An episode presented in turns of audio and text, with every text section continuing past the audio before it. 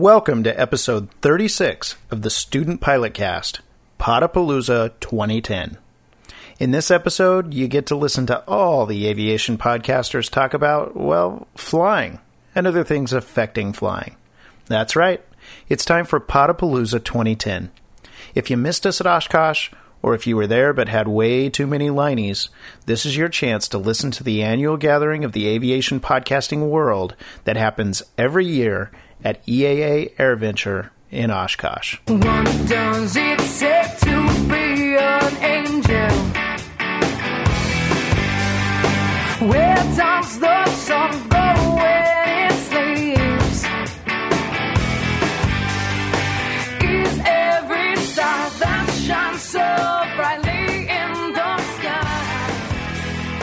Welcome to a very belated episode of the Student Pilot Cast. This is not another flight, of course, but seeing as how I'm back from Oshkosh 2010, I wanted to keep the tradition of releasing Podapalooza on the Student Pilot Cast feed. As an FYI, as a host of the Pilot Cast now, I'm releasing most of our coverage of Oshkosh and other events uh, there and elsewhere at pilotcast.com. And we have some really great stuff from Oshkosh over there, so go check it out if you get a chance. Anything that is related to student pilots or pilot training, though, I will continue to release here in the Pilot Cast. More importantly, though, is that I'm committed to getting through my primary training in the podcast quickly, so you will be seeing some more episodes drop here in this feed, I promise. For now, though, on to Podapalooza 2010. If you need to contact me for any reason, you can reach me at bill at studentpilotcast.com or on Twitter as at billwill, B-I-L-L W-I-L. As usual, thanks for listening. I loved meeting some of you and hope to meet even more of you in the future at Oshkosh and other gatherings. For now, enjoy Podapalooza 2010, which was broadcast live on EAA radio from 7 to 9 p.m. on Friday, July 30th, 2010. This is Podapalooza, an AirVenture forum featuring aviation podcasters from across America.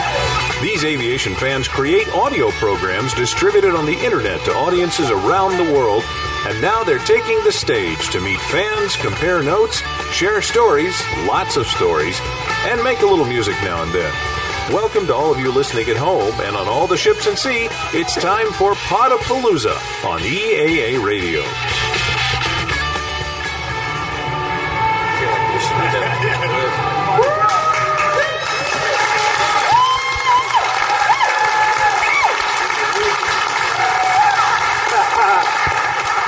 Folks. Welcome to Oshkosh and Podapalooza 2010. We're happy to be chatting with you once again, live and in person. Uh, we're going to, real quick, just kind of go down the line here and introduce ourselves. Uh, we have a group that's a lot bigger than it was last year. I think there's about twice as many aviation podcasts as we had last year, which is really cool. So uh, let's uh, start down here. Robert, go ahead. Uh, name your Hey. show. Hey everybody, this is Robert Sigliano of the New Pilot Pod blog. Doug Hyman with the Mile High Flyers. Elizabeth Daniels, uh, adjunct to the Mile High Flyers. Uh, Mike Daniels from the Mile High Flyers. And Nate Dewar with Mile High Flyers. I'm Mark Klupper from airpigs.com. Steve Tupper, sometimes known as Stephen Forrest from Airspeed. Bill Williams from the Pilot Cast and the Student Pilot Cast. I'm Ken Tiffany Shook. from the Pilot Cast. Tiffany will be here momentarily, but I'm uh, Kent Shook from the Pilot Cast. And I'm uh, Rob Mark from the Airplane Geeks. And I'm uh, Mike Stew from the Pilot's Journey. And I'm Pilot Stu from the Pilot's Journey podcast. And I'm CFI Stu from the Pilot's Journey podcast. Does this work? That, that didn't be I'm Dave Higdon with Uncontrolled Airspace. And I'm Jack Hodgson with Uncontrolled Airspace. And I'm Jeb Burnside with Uncontrolled Airspace. And we have something uh, really special that happened this year. Uh, some of us who have been doing this for a while remember the days when we were going around and talking to vendors, and they would say, You do a what? But uh, we got some real recognition this year in the podcasting community, and uh, here to present an award is Michael Maya Charles, who's a longtime pilot and aviation writer and the brand new editor of Flying Magazine. So, Michael, take it away. Thank you, guys.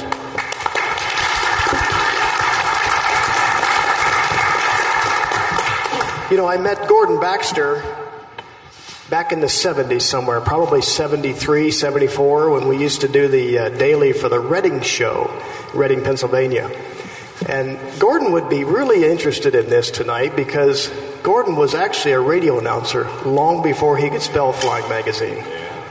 So he spent years and years and years on the air. He was the good morning voice of one of the stations down in Beaumont and Silsbee and that whole area of, the, of the Texas.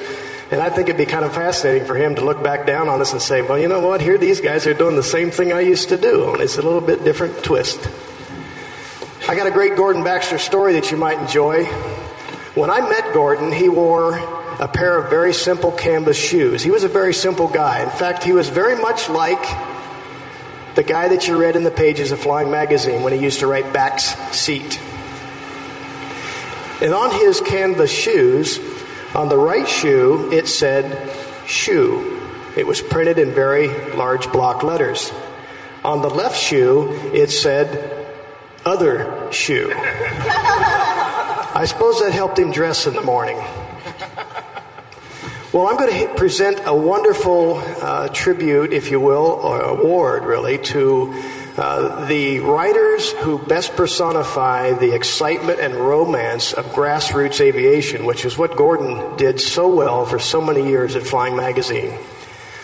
We're going to award it this year to three gentlemen who, of course, do uncontrolled airspace. Those three guys are Jack Hodgson, Dave Higdon, and Jeb Burnside.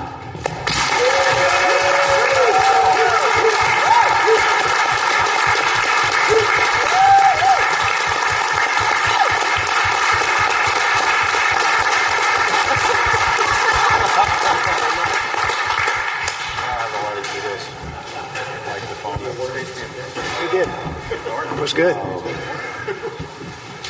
And I can tell that the stage crew needs a little bit of lubrication because it was supposed to show up about that time with all the applause, but we have the awards sitting here someplace. We'd be happy to get that. There they are right there.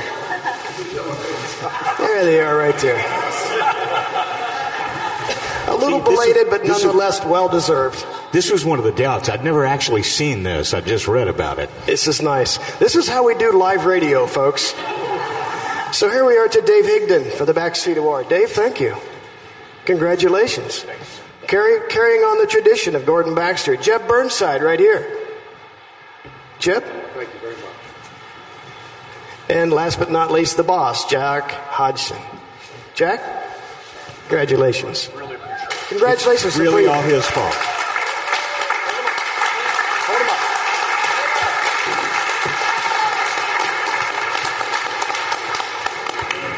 I'll turn it back over to you, Dave. All right, thank you very much, Michael. Thank you. And also thanks to you guys for uncontrolled airspace. Absolutely. May not have been first, but boy, you've kept plugging every single week for a long, long time. It's- It's been a long road to hoe, uh, but um, it makes it worthwhile, and um, we're, we're just happy to kind of uh, break new ground, if you will, for new media uh, in this arena. Um, we didn't we didn't get here by ourselves, and we're not going to go forward by ourselves. So thank you all also. Can I ask a question? Did, did the, all the beer in front of you guys have anything to do with winning the award? Or?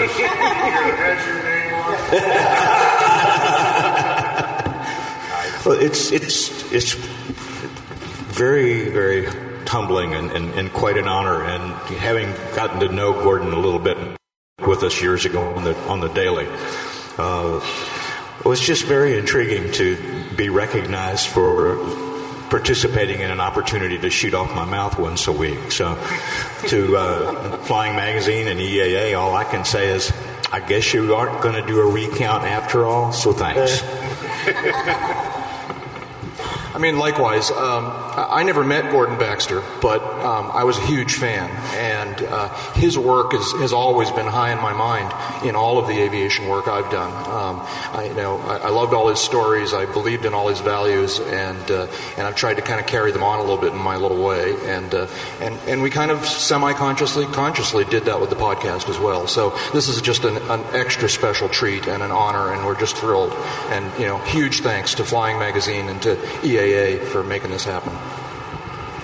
Well, Jack, thank you. I, I know that uh, you do just an insane amount of work to keep uncontrolled airspace going. Uh, the pilot cast has been around a year longer on the calendar, but we're uh, somewhat less than half the number of episodes that you guys have cranked out. And uh, I know exactly how much work that is, and I have an entire crew helping me do what you do, and so I'm really impressed with the uh, the level of what you do with that. All it all it really requires is being willing willing to do it every week, even if you have nothing to say. Well, that's exactly right. But um, uh, I'd also like to take a moment to thank Jack, both for, for starting this, uh, uh, starting us down this path um, uh, four years ago um, this week, and uh, recognize him for his foresight and, and uh, all the hard work he's put in. He's put in far more, far more hours than, than Dave or I have. Uh, also like to recognize uh, Randy. Uh, Randy Dufault, one of our uh, uh, regular guests. Uh, Amy Laboda was around here somewhere, uh, another regular guest. Uh, James Wynbrandt, um, also a, a, a regular guest, has is on assignment tonight for the for the daily newspapers. I understand, so he couldn't be here. But and finally, just thanks to Michael Maya Charles. Uh, used to edit him back in the old AvWeb days, and uh, I guess things have come full circle again. So we'll shut up with all of that, and uh, just uh, thank you all again, and uh, just just very very appreciative and, and very humbled by this whole thing. All right, one thing I actually really enjoy on uncontrolled airspace is that you know we've had some some people who have been in this business for a long time who have passed along, and Dave seems to have known all of them. Well, uh, I've used this line not because it's it's just a good line. It's true. Time spent flying is not subtracted from your lifespan. I'm actually 215. anyway, one, one of the things that I really enjoy is when uh, when you guys mention their passing, Dave, you, you give just the best descriptions of these people. Uh, for those of us who didn't meet Gordon Baxter, could you talk a little bit more about him? Well, Michael's story about the the, the writing shoe and other shoe uh, was kind of legendary, and it was very strange to see that it was true.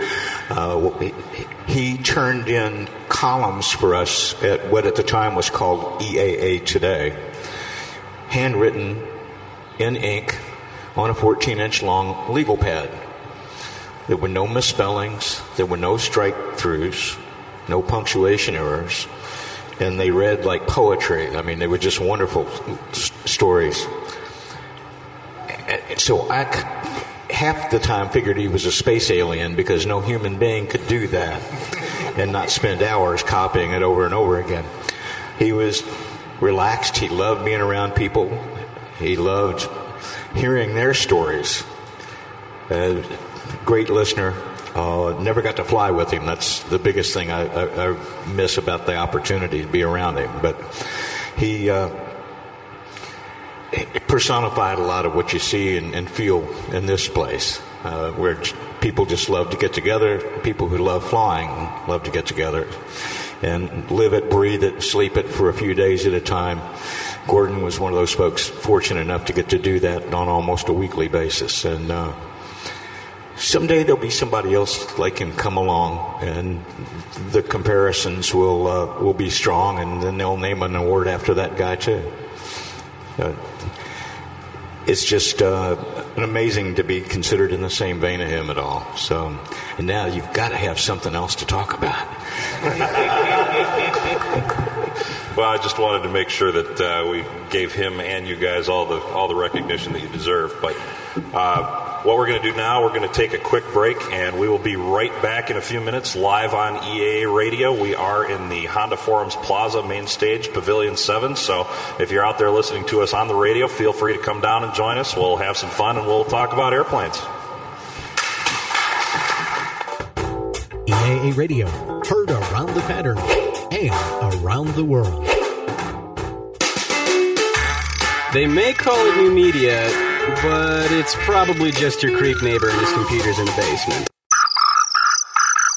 Welcome back to Podapalooza 2010 on EAA Radio.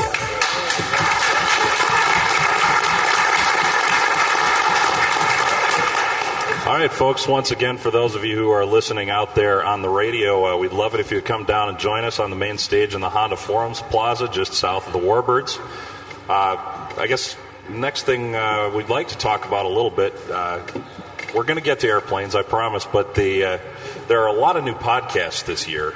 Uh, almost that whole, t- pretty much that whole last table is new folks. So, um, what got you, what got you guys started? Oh my, do I have to take that? Yeah. Because they're, yeah, yeah. Let, us just point over there. Well, you can't and point on the over radio. here and point over here, and that, that pretty much covers it. Yeah. uh, I actually, I actually told Steve last at another event, and I said, uh, Steve, it's all your fault. And I immediately did this. Yeah. I always blame Nate. It's viral. Uh, that's the answer for that. It's viral. It uh, you, you get an idea in your head that, well, if they can pull that off, I can do that. And then you go try to do it, and you go, man, this is harder than I thought it was. Three hours editing a half an hour worth of audio, and then you email Jack, and you go, do you do this too? so that's how. By the way, I have to throw in here. We forgot to mention Ziola's not here tonight. Uh, so we have another cast member that's not here. So Ziola, if you're out there listening, I hope you are. Um, we're sorry you couldn't be here. Absolutely, we miss you.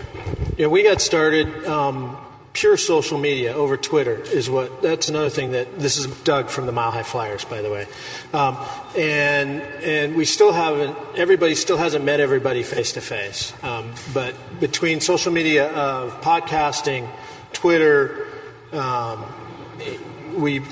Nate actually had the idea and said, "Hey, do you want to do a podcast?" And I was like, "Well, yeah, sure." And that's that's what started it, and we're getting a little bit better um, every time. But listening to you guys really, um, UCAP and, and, and everybody else up here is, is what inspires us. Absolutely. Uh, this is Robert Sigaliano from the New Pilot Pod blog. Well, I, I got my ticket in December 2008, and I grew up. Um, I grew up in my pilot training, listening to Airspeed and UCAP and everybody else, Pilot Cast, CFI Cast, which I hope it comes back because I love the CFI Cast. Um, so I got my ticket, and I decided, you know, to start talking about my experiences as a new pilot. And it's sort of a way for me to blog about and record my experiences, but also I'm hoping to get, you know, I knew that I had doubts when I first started flying. And there were times where I didn't know I, whether I could continue or wanted to continue. But I figured, but I got through it, and I'm glad I did. And I figured if I can talk about my experiences, maybe I can help that one pilot who may be having doubts, So maybe that one pilot who's thinking about starting, the person thinking about starting, or the pilot who's stopped and got, uh, uh, hope maybe to get them back in the air. But it's really just talking about my experiences and chronological of them, and um, just you know, just helping maybe get another pilot in the air. I'm curious, Robert. Uh, did you get any help with your flying from being a podcaster? Did you get some feedback the other way with people uh, writing in and, and giving you some hints on what was going on with your training? Um, well, I, I did my podcast after I got my license. So uh, you Okay. talk about while I was, no, but I, I tell you, um, and I said this in the forums with UCAP uh, and with airspeed and with the finer points. You know, when I was training, when I wasn't flying, that kept me going. That really kept my head in the game. That really kept my enthusiasm up. And the finer points really helped me as you know the little 10 minute uh, flight lessons little 10 minute flight lessons uh, and UCAP and airspeed keeping me going keeping me enthusiastic about my flying on those downtimes and when I had doubts about continuing As a former student pilot, listening to all the podcasts. Yes. yeah, Definitely thank you for those of you who don't know. I- Congratulations to Mike. He just got his private last week, right? Yeah, on the 20th. Congratulations. Some, sometimes known as the Will Hawkins Award. Thank you. Well, I, I found podcasts when I was listening to them to be very useful in uh, not just the knowledge, but in the motivation. Like Robert was saying, you know, sometimes you're looking at yourself going, I don't know that I can do this, and maybe I should, you know, maybe I'm wasting my time. Um, but listening to the podcast and the voices in your head, so to speak, it was just a way uh, to keep my enthusiasm up and keep me interested. I find it very good, and I've heard that from pilots that don't even listen to podcasts since I started this. That you know, when you can't fly, you need to keep enthusiasm up, or you'll walk away from it. And I think podcasts are very, very useful for that.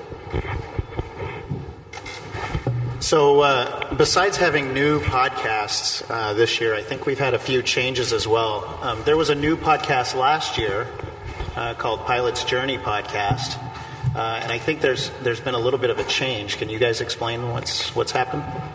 Well, two stews weren't enough, so we added Mike Stew. He had to kind of change his name to make it work. But uh, Mike Hart was one of our guests. Uh, I don't remember what episode it was, but we had great feedback from that. And uh, neither of the stews are that talkative, and Mike fills in that gap for us. Whether I have something to say or not. He he's he must be the Kent of the pilot Pilot's Journey podcast. I often draw that comparison. And now, I was just going to mention that uh, I've heard the UCAP guys talking about Idaho Mike, which that's you, right? So uh, you've been on their forums and everything. So Right, you know, and the the whole podcasting thing. I think again, it's almost like a twelve step program. You know, yeah, yeah. It needs one. You're, you're, you're going through whatever level st- stage of training. You're out there trying to consume media. You're re- checking websites. You bump into the podcasts, and then you you really get addicted. And uh, I kind of blame uh, well UCAP and, and the whole again the whole panoply of uh, podcasts for the fact that I ended up getting my license or not re- getting refreshing my license then also buying an airplane because they talked me into that basically. Or at least that's where it uh, convinced me that I could own an aircraft and, and kind of went in with my eyes open because of the advice and hearing about you know the, all the maintenance issues and yes I've had them. Uh, the uh, but the uh, the whole encouragement of listening to that, getting back now, I'm working on the IFR. The, one thing is, I, I started listening to Airplane Geeks, and suddenly I, I had no interest in the airline industry, and now I actually do. So, so just don't try to talk. It's not because of me, I'll tell you that. That's the end. just, just don't try. I, I, I'm not going to try to buy an airline. Okay. But can you quote seat pitch? but, but you know something I was going to mention that somebody mentioned before about uh, uh, being a, a listener and then somehow one day being on the show, and and that's the nice thing I think about this medium is that you know we're all you know, I- none of us are radio guys. At least I don't think so by, by trade. But, but you know, we hear somebody and go, you know, got a pretty good opinion there, you know, and you're not afraid of a, afraid to, you know, talk about it. And we go, hey, you want to be a guest host? And they go, yeah, great. And then you get these great T-shirts. I mean, and there you go. Been there, got the T-shirt. Uh, also, the uh, the pilot cast had a little bit of rebirth this year as well, and so there are um, a couple of new.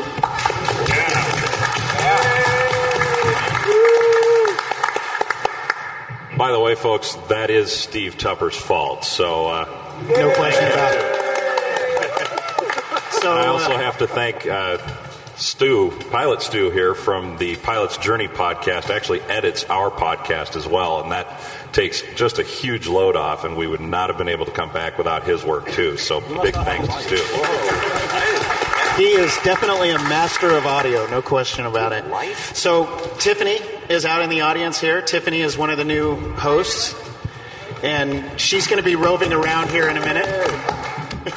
and uh, and of course, uh, um, I was uh, I uh, uh, produced the Student Pilot podcast, and am now one of the hosts of the Pilot Cast as well, and I'm honored to be.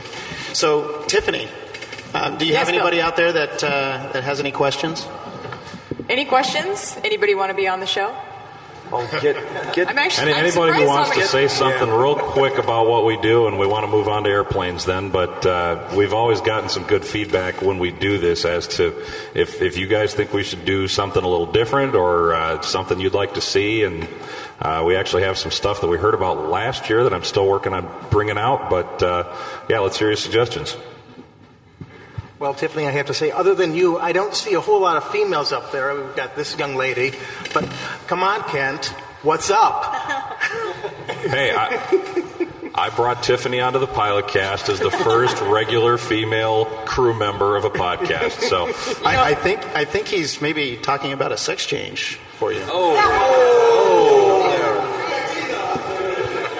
And moving on. Anybody else? Right. Th- That's why a lot of the airspeed episodes are audio only. Yeah, no kidding. I actually uh, was talking to one of our friends who's um, getting into aerobatics, and she said, "Oh, I'm so excited! I'm going to be on EAA Live the other night." Candy, you know, you're probably the fifth person listening, but uh, she got on the show and she had a blast and loved it. And since she's doing uh, acro, I'm just going to go ahead and throw this out to uncontrolled airspace, who is not here tonight. That you should definitely. Or, no, no, I'm sorry. Uh, is it inverted cast? What's the acro one? Inverted cast, yeah. Inverted cast. I think it's Mark and those guys that they should get in touch with Candy, and they can do that through getting in touch with me, because we need more girls.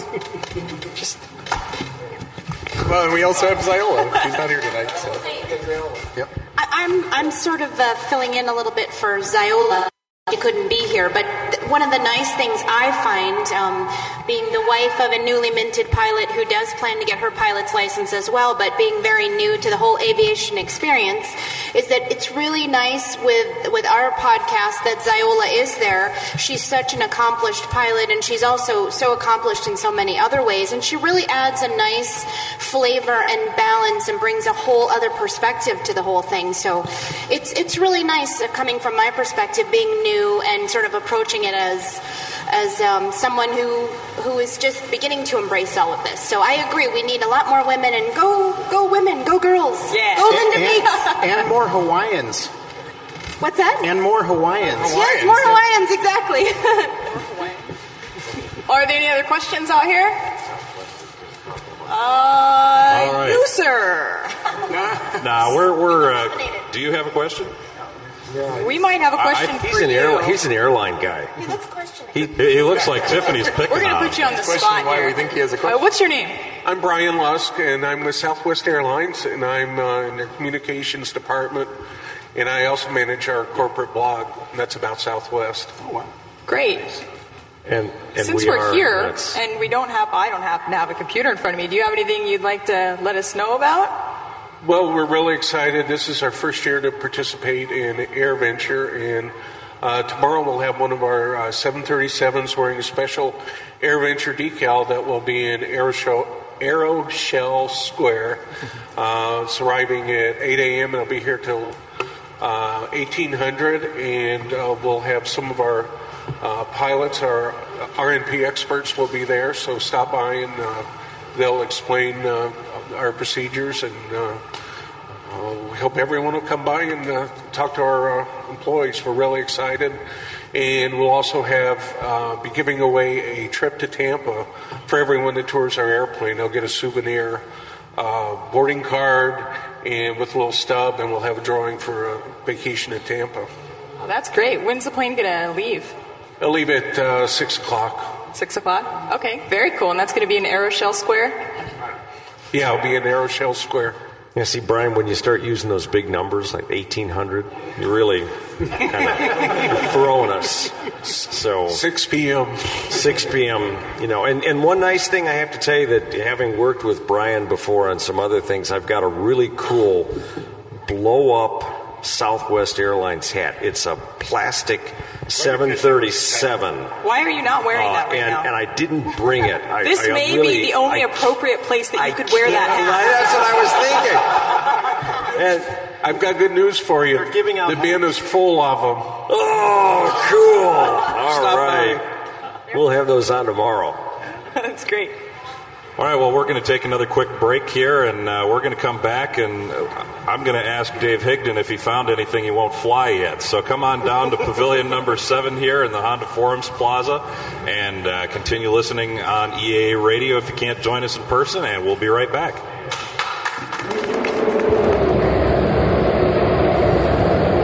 So what do you reckon, Steve? Pretty cunning idea of mine to fly a hot air balloon over to Oshkosh, yeah? Absolutely, mate. Whereabouts are we right now? I think we're about a third of the way there, mate. We're well and truly over the Pacific. We're getting a good breeze here. I think we've got just the right altitude. Should get us there to Oshkosh in a couple of days, mate. Awesome. I can't wait to get there. It was for 2010, wasn't it? Yeah, yeah, we'll get there. Come on, man. Balloons are cool. It's the best way to fly. Anyhow, um, okay, so that's that tank sort of running low. I better get ready to. Steve, where are all the other tanks gone? Tanks? What tanks? You know, know, the big cylindrical things full of LPG that we burn to keep the balloon in the air. Oh, oh. That, that whole compartment of this basket should be full of them. I didn't think we needed them. I chucked them out. Mate, all I can see in here is a lunch bag and a didgeridoo. I needed more room for my lunch. Oh no! This thing can't fly without any more gas. Uh, I've, I've drained all the gas in the tanks in this compartment. Mate, we've got a bit of a problem here. You mean we're not going to make it this year? Hey, we may not be able to make it ever at this rate. Hang on, mate. You've got a mobile phone, haven't you? Give it to me and I'll call Steve Tupper. Yeah, here you go, mate. It's a sat phone. It's got coverage. Beautiful.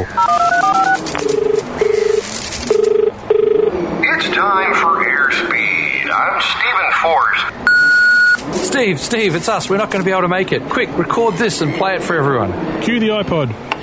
It's been a big 12 months down here in Australia for Plane Crazy Down Under. Grant, what have we been up to since the last Oshkosh? Oh, mate, drinking lots of beer, hanging out, watching planes, doing some more fly. Oh, oh, the important stuff. Oh, yeah, we've we've interviewed uh, some really cool people. Over the last 12 months, Plane Crazy Down Under has developed and had some of the biggest guests in the Australia Pacific region. Red Bull Air Racer, Matt Hall. Yeah, for sure. It's, uh, I always enjoy talking to you guys, and uh, as I said last time, it's a great concept, great product, and uh, you're easy to talk to. And Nigel Lamb. That's always the aim. I mean, you know, not just to get on the podium, but just to, to get up as high as, as you can. And Hannes Arch. Oh, thank you very much, guys. And as I said, I think it's really cool if we got guys like you guys going more into details, treating that like a sport, and I think that helps all of us. So thanks a lot. Great job from your side. Yeah, they're all pretty happy with the ability to chat with the aviation podcasters and really get the information across that uh, they just can't tell people uh, when they talk to the news agencies. We've also had legendary Australian pilots like Australia's first female airline pilot, Deborah Lawrie. But it started back in 1978 when I first applied to uh, Ansett and also TAA, as it was known in those days. We've also had some great Australian pilots who went on some amazing adventures. There was Owens Up, who flew a Jabiru, one of Australia's best little aircraft,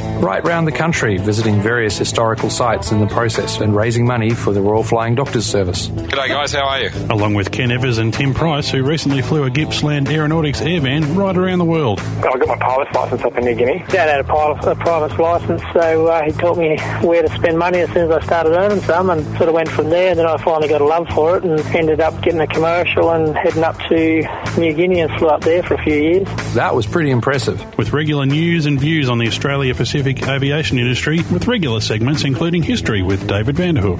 This is David Vanderhoof, the Plane Crazy Down Under historian. I'm here with Craig Brookhouse. Uh, Craig is the flight engineer of Canadian Warbird Heritage's Lancaster. And the view from the lounge with Anthony Simmons, who flies a lot but isn't a pilot. Statistically, I'm more likely to die from an accident with a cow than one with an aeroplane. And let's not forget our regular air traffic control segment with Ben Ippolito. My name's Ben, and I'm an air traffic controller at the Honorary Control Centre here in Melbourne, Australia. And even this bloke. Hey, this is Rob Mark from JetWhine.com. Plane Crazy Down Under is also an active participant in the growing worldwide aviation podcast community, along with our regular Australia desk report on the Airplane Geeks podcast. And our soon to be appearing Flying in Australia segment coming up on Flight Time Radio with Milford and Charlie. With 37 episodes completed, Plane Crazy Down Under has quickly established itself as the region's premier aviation podcast. Stop by for a visit at planecrazydownunder.com and remember, it's what's down under that counts. Oh, mate, I'm really bummed about this. I really wanted to be there this year. Oh well, maybe in 2011. Yeah, maybe. But Steve, you know how you know how we like to say it's what's down under that counts. Oh, ah, absolutely. Yeah, well, try not to look down because we're going to be down under the water real soon now, mate. Oh boy. Not a The voices in your head are coming together and organizing. This cannot be good. It's Podapalooza on EAA Radio.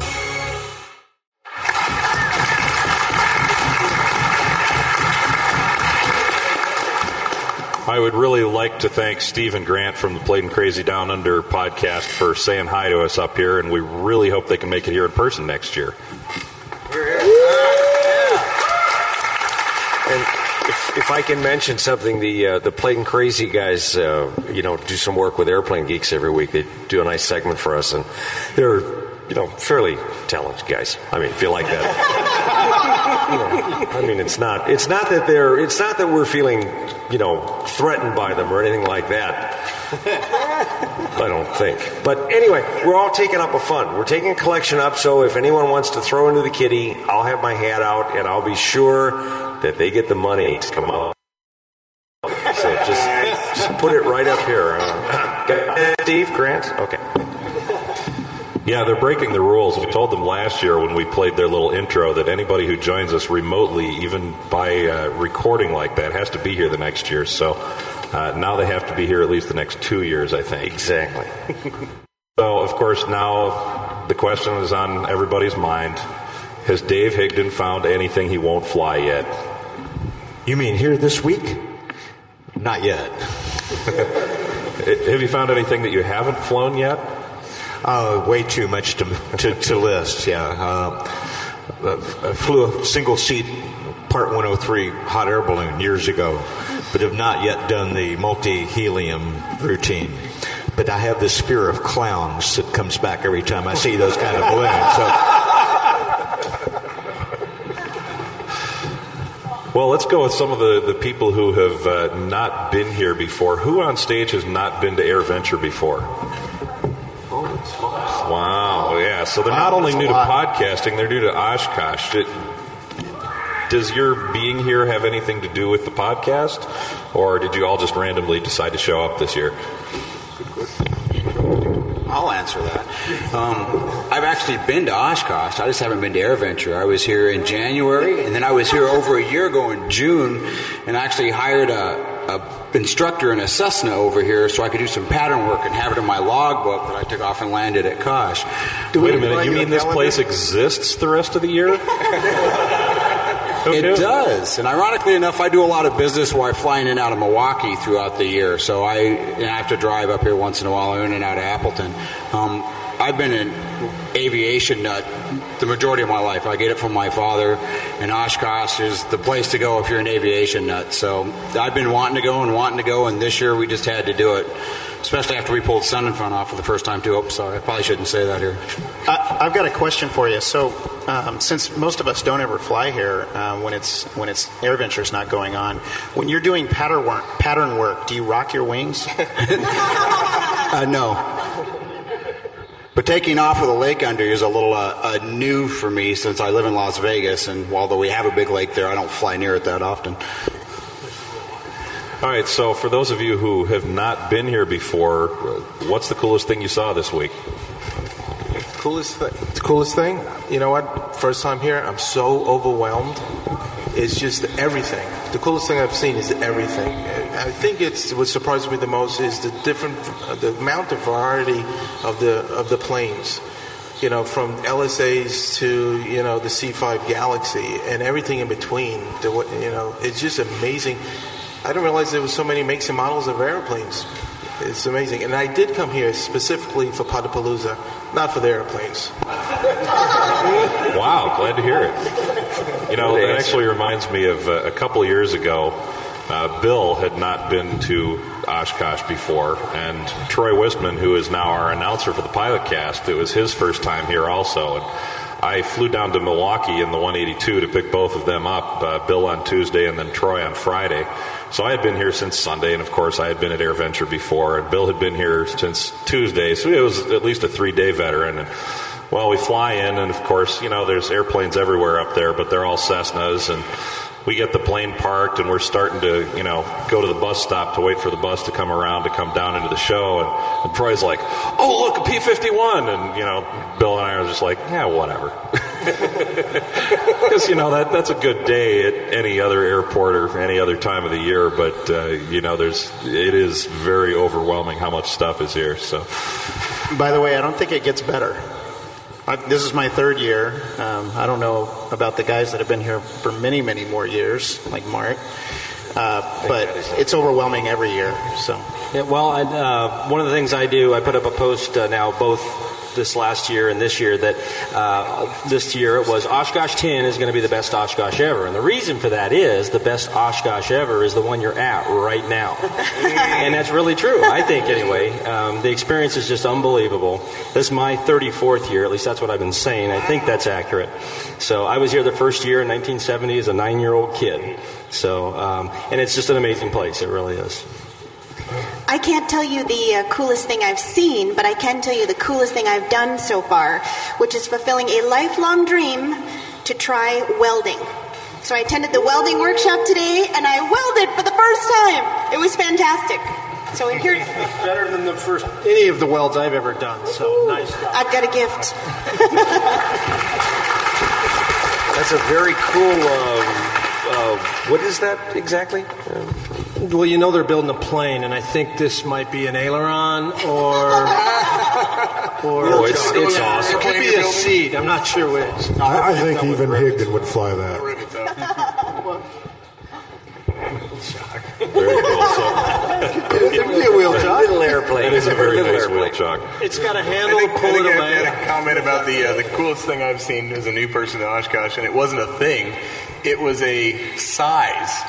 And uh, Doug kind of pointed out last yesterday or so. I've, I've had some various problems getting in and out of the airfield, driving around Wisconsin way too much. We learned a lesson on not to do that. Kent and Doug were uh, chat- chatting last night, and, and, and Kent looks at me and he goes, "You realize that Camp Scholler starts at the tree line there, and they have street signs." And I said, "Yeah, I know they got street signs. I, I understand. I got the map. You know, I, I know what's going on." He goes, "You realize it goes to 96th Street before you get to the next road." Just uh, and the same thing everywhere you go on the field. It's like one little piece of Oshkosh is an entire air show back home. One little piece of it, and so this that's just the size. Completely overwhelming. Actually, I got a, a really good appreciation for the size of the show last year. You know, when you're up flying an airplane, it kind of seems, yeah, it's not that big. You can see the whole thing, right?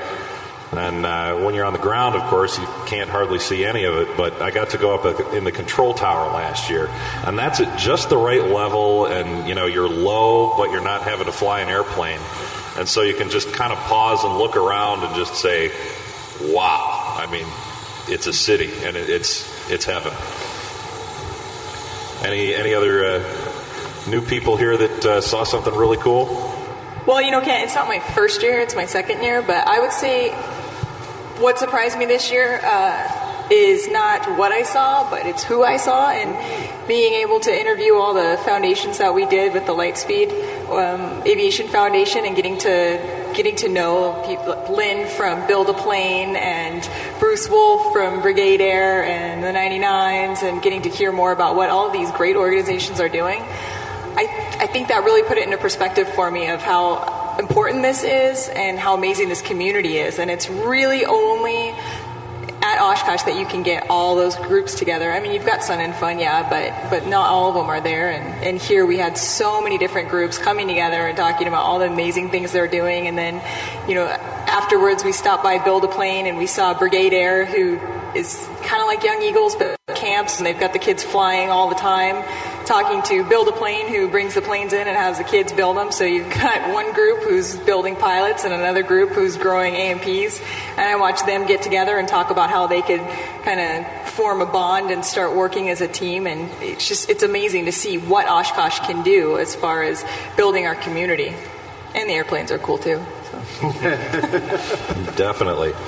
Well, it's uh, my first time here at Oshkosh, and uh, I'm going to have to give a quick shout out to Mike Hart, who uh, paid my way up to Salt Lake City and picked me up in his 182. And uh, we flew over from uh, Salt Lake City to Oshkosh and that, uh, was it, 12 hours? Yeah, yeah, 12.3, 12.4, depending on how you measure it. 12.4. Great adventure, dodging thunderstorms and mountains, and uh, making it in and almost marginal VFR, and um, uh, Two hours of actual. Two hours of actual. And uh, so uh, I, I don't know if there's any one thing I can say was my favorite here, but um, I'm just trying to enjoy the overall experience of Oshkosh. The flying in, rocking your wings over Fisk, um, pitching the tent, getting to meet the people, and uh, uh, meeting all you guys for the first time too, because I felt I've known all of you for so long on Twitter. And um, I know all of you by your Twitter names. I can't really recite all of your actual names yet, but, but hopefully that'll be the time I leave. And um, actually meeting the UCAP guy first time too. Uh, uh, you were actually. I can contribute you, or I guess Mike Hart said it best at uh, just blame UCAP because uh, you're the guys, uh, the reason why I got into podcasting in the first place, and uh, I'm really glad to meet you guys for the first time and share those beers with you the other night. We'll have a waiver for you to sign a little bit later on. So. right, right. You can send the uh, money to cfistew at gmail.com, and uh, my PayPal is all there too. So. I think for me, one of the, the big things, uh, in fact, actually, the real the highlight was flying here. Uh, you know, uh, the, Oshkosh is about aviation, aviation is about flying, and the actual flying to get here was one of the big highlights. Uh, it was also really cool. Uh, this was the first time to actually meet both of the other stews uh, and put faces with the people who I've been podcasting with. Were, and so that was kind of a, an interesting thing. Now, let me tell you a little something about Mike Hart here. Uh, when I said camping and pitching a tent by the aircraft, that's a very loose relative term with Mike. I think he brought an entire kitchen with him, including the sink. There is an actual sink. And uh, uh, you gotta love 182s. My fives.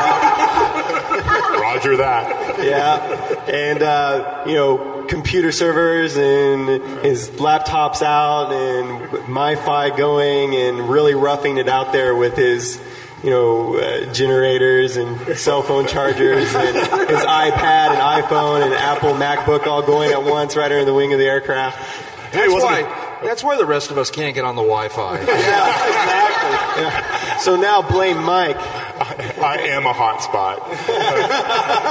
uh, Mike, Mike, is this your first Oshkosh? Uh, yeah, yeah. This is the first time here. So, and, and it, one of the things that was really cool was the fact that, uh, again, what made it possible was watching uh, again, Kent's video from uh, what, that you described earlier was uh, it demystified. It's like, oh, you know, I'd heard about the Fisk approach and just sounded, you know, ungodly.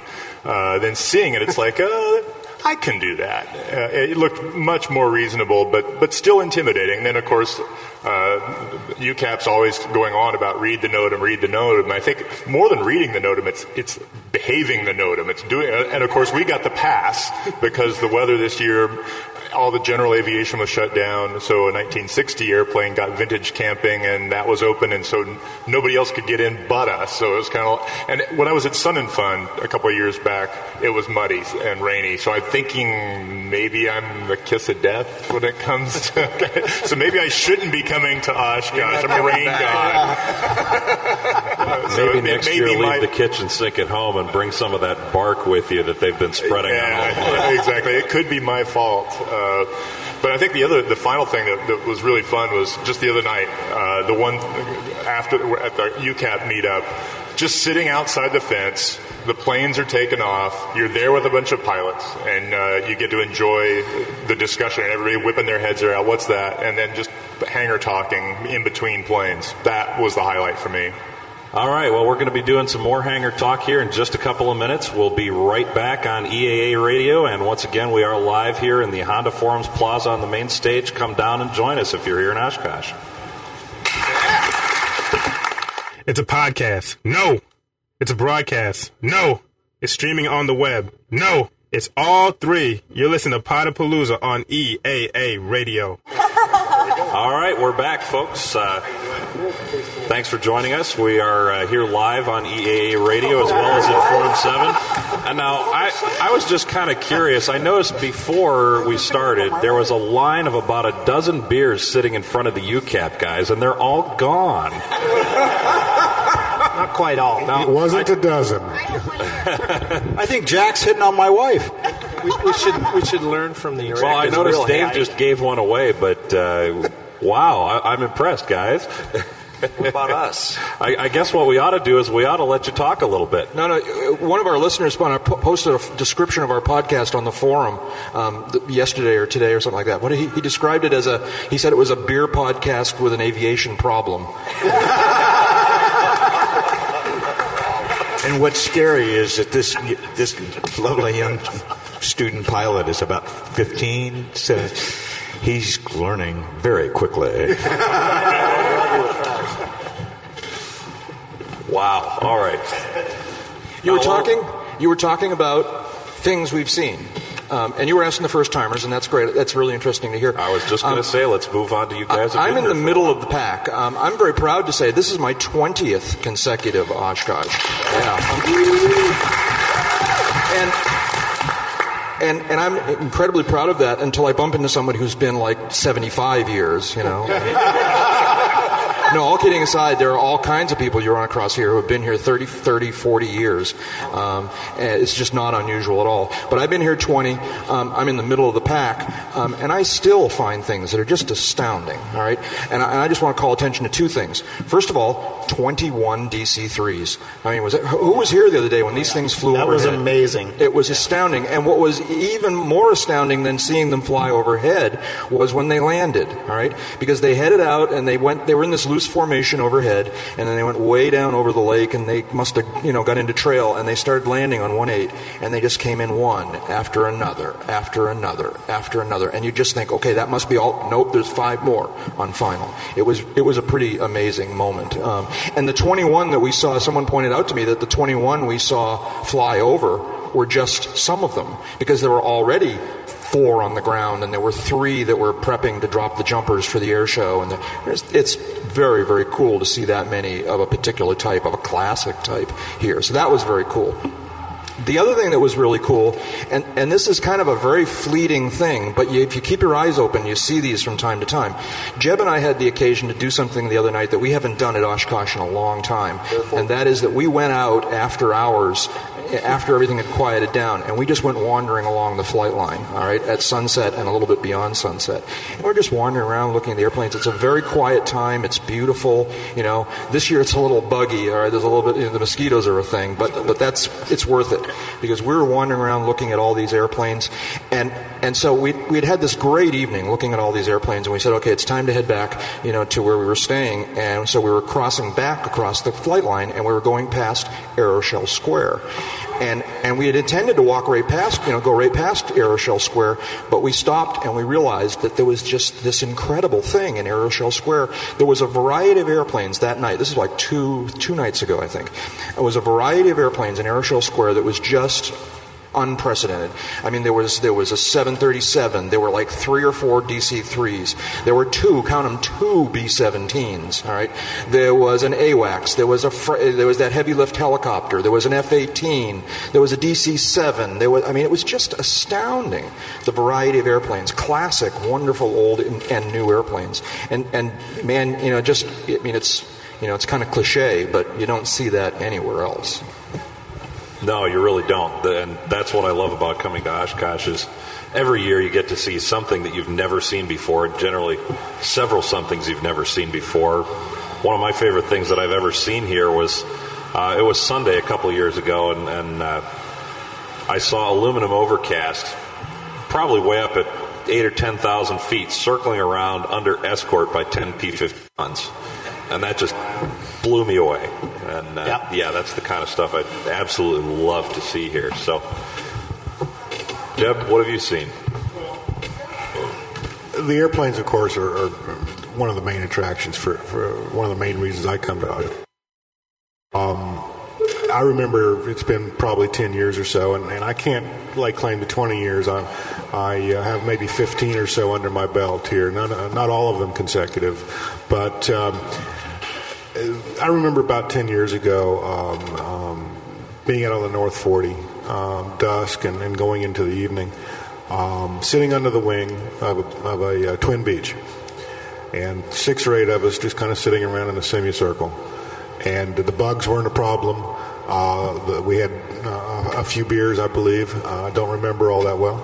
Um, but it was the people. It was the conversation. It was the, the retelling and retelling of, of perhaps tall tales, but uh, just sharing that camaraderie. Um, that to me is, is really the essence of Oshkosh. And uh, it, it's uh, that's one of the reasons. That's the main reason I come here every year. Uh, the airplanes are great.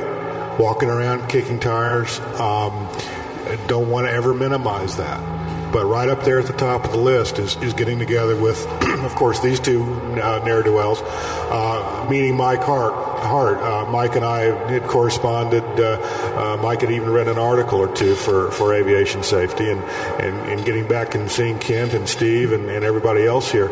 Um, that's really the value. Something we only really do once a year. And uh, if we're not here, we're missed. So uh, to me, for me, that's Oshkosh, and that's uh, the real reason to be here. Amen. Yep. Definitely.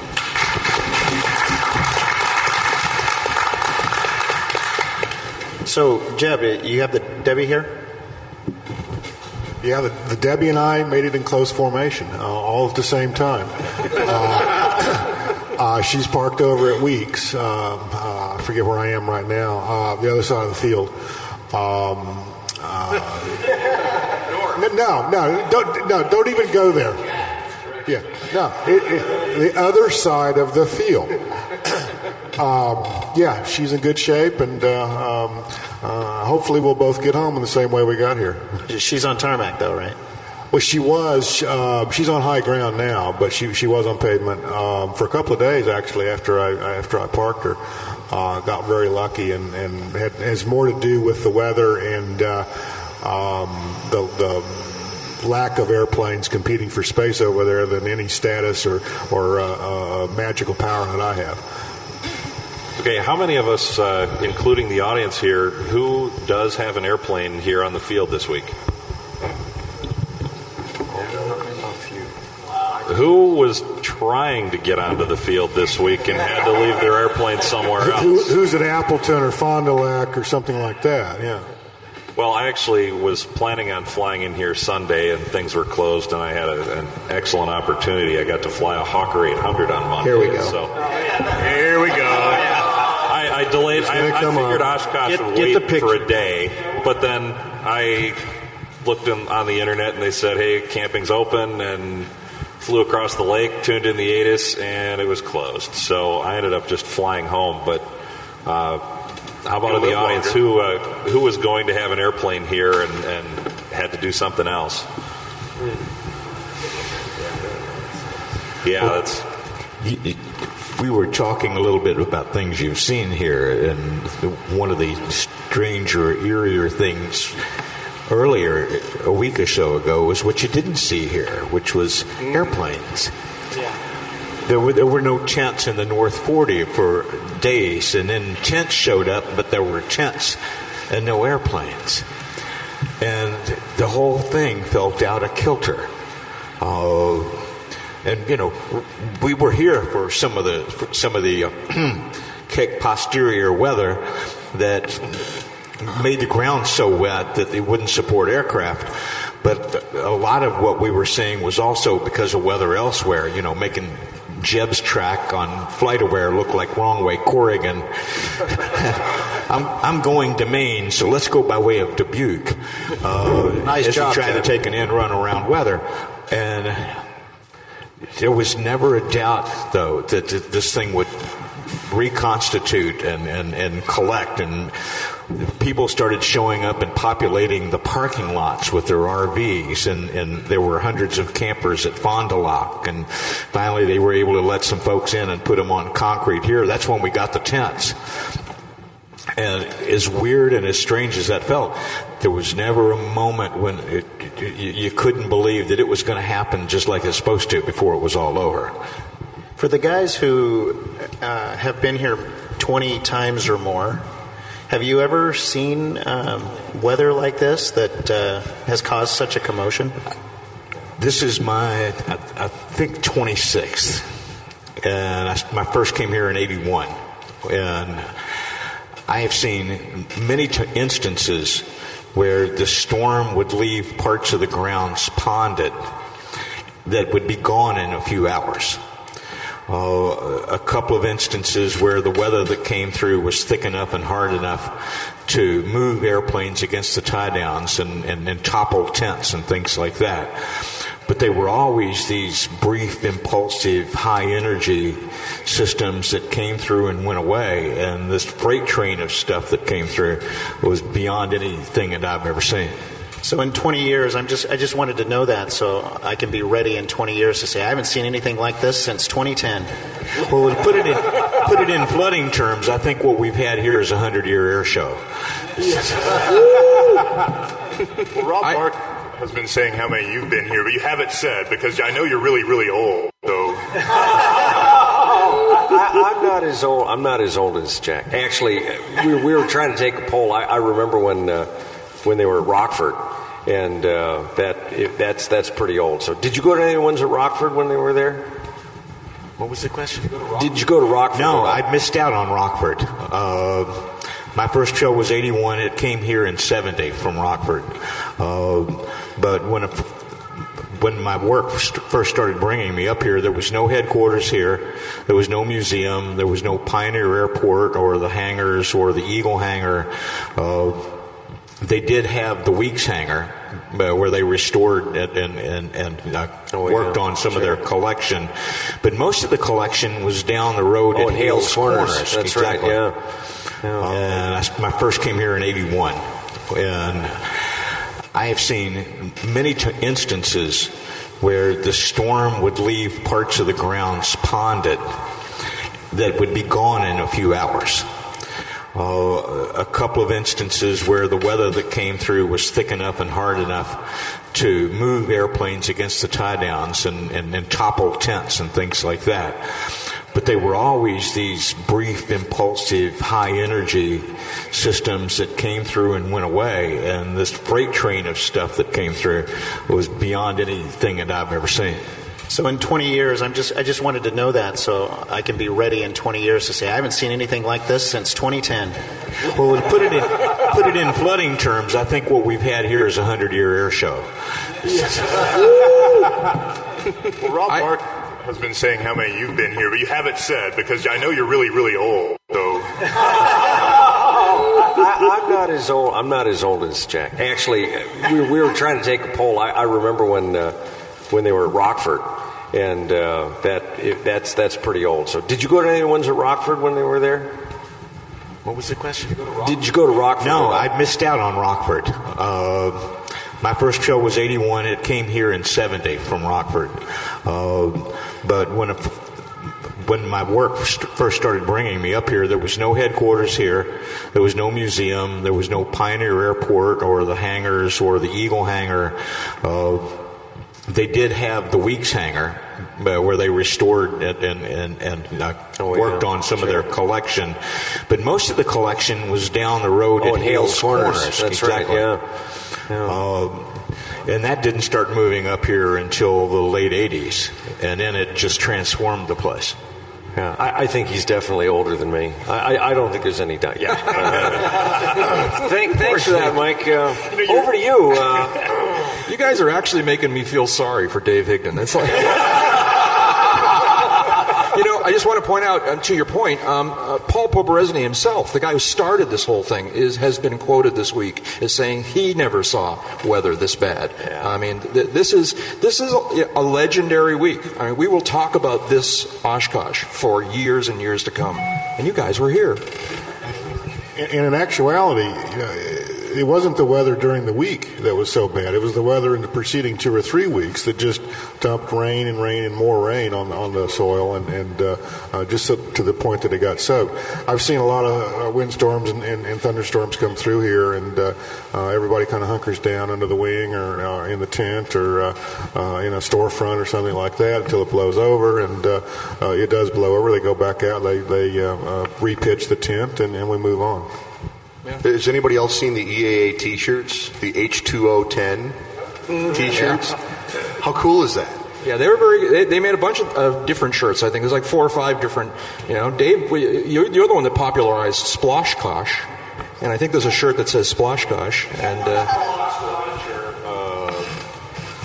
What was the other one? Uh, yeah, mud venture. Uh, and some of this was some some of these some of these terms were being batted around four days before the show opened because it was already that wet here. Uh, yeah. So we didn't invent it. We just helped make sure that it got out in front. Well, and if anyone's been getting rained on out there, I haven't I haven't seen what's been going on outside, but it was raining a little earlier. Come on down to Pavilion Seven. We're we're warm and dry, and we have free bug spray. If you're out there on the grounds getting eaten, come down, come on down, see us live. We're going to take a break, and we'll we'll be right back. You've heard them. You might have listened to them. Perhaps you've even sought them out. And now is your chance to meet the voices in your head. Welcome back to Podapalooza on EAA Radio. All right, folks, welcome back to Podapalooza 2010. We are live at Oshkosh. We're on EAA Radio. Come on down to Pavilion 7 and uh, you can tell us your weather story, but uh, that's what we're going to do. We're going to talk to a couple audience members now. I want to hear a couple more uh, things that went on, and uh, we'll, we'll see if we can get some good stories out of this weather thing. So, Tiff, go ahead. Yeah, hey, we're over here with uh, Jim. He's got a Skyline that he has been flying, or should I say, hoping to fly. So I'm going to turn this over to him, and he's going to tell his wet story. Yeah. So, so I flew out here from Philadelphia, third time in a row, and uh, of course the goal is to try to get in here. That didn't work because the campground, uh, the North 40 wasn't open for general aviation aircraft at the time, and uh, somebody said I should try to go under uh, vintage. Uh, I'm not sure who I would fool with a 2002 Skyline on that point. so I figured I'd go over to um, Fond du Lac. So I drove over to Fond du Lac, checked with them. Do you have room? Oh, yeah, we have room. Will you have room two hours from now? Oh, yeah, we'll have room. Okay. I went down to Milwaukee, got the plane, closed. So you got you got kicked out of Fond du Lac as well. Yep. Went up to Appleton. They have room. It's a 20 minute bus ride from the field where they're parking planes all the way back to the terminal. Not fun. That's my story. I'm Wait. glad to be here, however. Tw- 20 minutes from on the field at Appleton to the terminal at Appleton? Because they were so full that they're parking planes on the far side of the airport, and the buses can't cross the runway, so they have to drive around the airport. It was. Ju- see what people do to get to Oshkosh. It's at Appleton. Yeah, I I heard one good I- piece. I'm sorry. I'm sorry. I was just going to say when I uh, listened to the ATIS when I was trying to get in here the other night and heard that everything was closed, I decided I was going to fly over Oshkosh anyway and at least give the plane a look at the show. And I looked down at the North 40 and I saw all the airplanes crammed up against the ramp over by Orion, and I saw all the tents all the way down by the Warbirds, and then people were complaining about Twitter or on Twitter about having to ride a bus from their airplane to their tent. So that's kind of why I decided I was just going to leave the airplane at home and drive up here, and I'm close enough that I have the luxury of being able to do that. But is there anyone else out there who uh, had to leave their plane behind? All right, Tiffany's going to come over to you there. What's your name? My name's Sam. Um, actually, it wasn't an airplane. I'm a local, and I decided uh, so for the second year of my 21 years here at Oshkosh to camp. And uh, so we attempted to pull the camper out of the backyard, and it immediately sank up to its axles. so I scrambled, and the last minute I drove three and a half hours further north to get a coworker's camper, and then drive it back down to Oshkosh. I lived 20 minutes away, but the round trip for me was about eight hours. That's dedication. I love it. That, that, that's a, a good sacrifice to be on the field, isn't it? And what do you think about being on the field? I mean, I, I think that it's a completely different experience to be on the field, and I think everybody ought to do it. So I, I totally agree. Um, I, like I said, I've been coming to Oshkosh for 21 years. I've been volunteering with EAA Video for 15 years. And it's a completely different feel to actually be camping in Camp Scholler um, or Lake Scholler.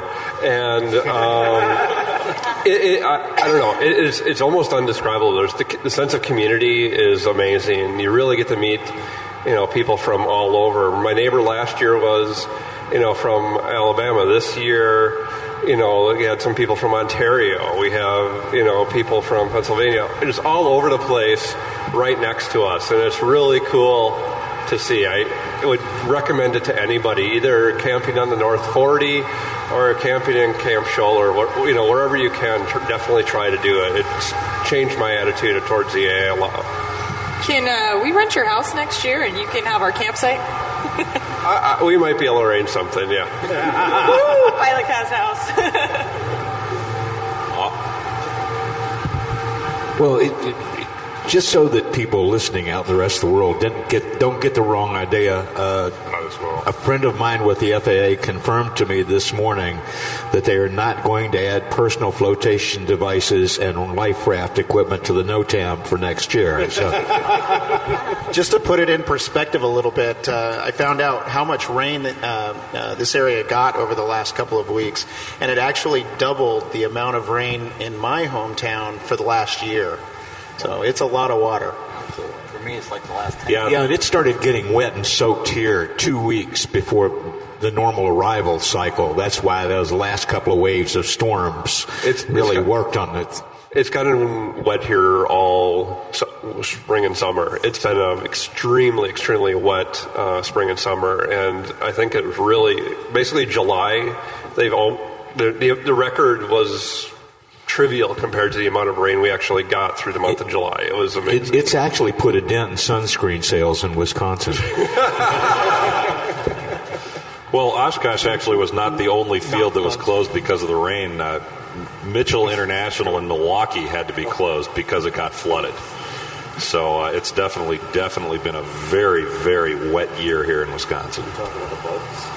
Well, you know, that's one of the things that was uh, the, listening. You know, planning a trip from Idaho, knowing it was going to be a long trip, a lot of a lot of weather between here and there. Uh, listening to the, the updates on the podcast is really helpful, and also following uh, various tweets. Uh, you know, I saw Nate. You were already here, and were, you you were saying you had plywood, and it's like, ah, that's a good idea. Then I heard uh, UCAP saying, uh, you know, things to bring to Oshkosh, you know, all the different items. And so that one was one where I, I was, again, the, the, the value of new media was I was a lot more prepared. Uh, I wasn't prepared for mosquitoes that are squawking 1200 though. what? no? You see what happened with the mosquitoes is our State Department of Aeronautics realized that if they forced them to have N numbers, that they could charge registration fees. Hell on TCAS though. They're mean. Jack, aren't you supposed to be putting a stop to all this weather talk or something? Say it again. I'm sorry. Aren't, aren't you supposed to be putting a stop to all this weather talk? No, man, I'm You- off You, duty seem too. content.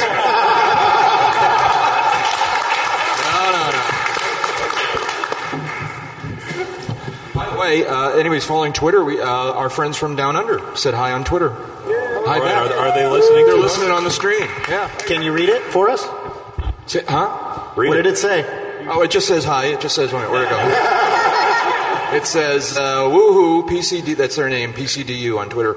Uh, say hi from Down Under. It's all. Yeah, so yeah. Grant, Steven, how you doing? Make sure that the that the uh, orangutan holds the uh, uh, the antenna properly this time, so you can, you, can, you can so you can get the stream. And the only w- w- the only thing we're missing here is a bottle is, is lobsters. So Couple. All right, and with are going to once again take a quick break. Uh, you're listening to Podapalooza 2010 live on EAA Radio. We will be right back. Hangar flying, meteorites, and aviation discussions. The hosts of your favorite aviation podcasts come together once again at Wittman Field Regional Airport for Podapalooza 2010 on EAA Radio. All right, welcome back once again to uh, Podapalooza 2010, live on EAA Radio and live in person down here at the Honda Forums Plaza, the main stage, Pavilion number seven. Real easy to see from the red tram line. We hope you'll come down and join us. Uh, we've had a couple people drifting in throughout the broadcast, and we hope to see some more. And again, we do have free bug spray. So, uh, next thing I'd like to talk about real quick is some uh, one of the big issues that's been talked about uh, recently, as well as here, is aviation fuel. Uh, we've probably all heard that uh, the EPA would like us to get rid of the lead and 100 low lead. So, uh, there's been some seminars and such going on this week. And has anybody up here actually attended any of those? Hey, right here. All right. Where'd Tiffany go? Yeah. I'm coming. It's Sam again. Um, I have attended pretty much the majority of the ones that EAA has put on because I've had to record them. Um, so gonna, little plug. They should be coming up on the website probably in the not too distant future, um, or uh, available via EAA. Um, but I guess the biggest thing that they're saying is simply don't panic and trust us. We know what we're doing.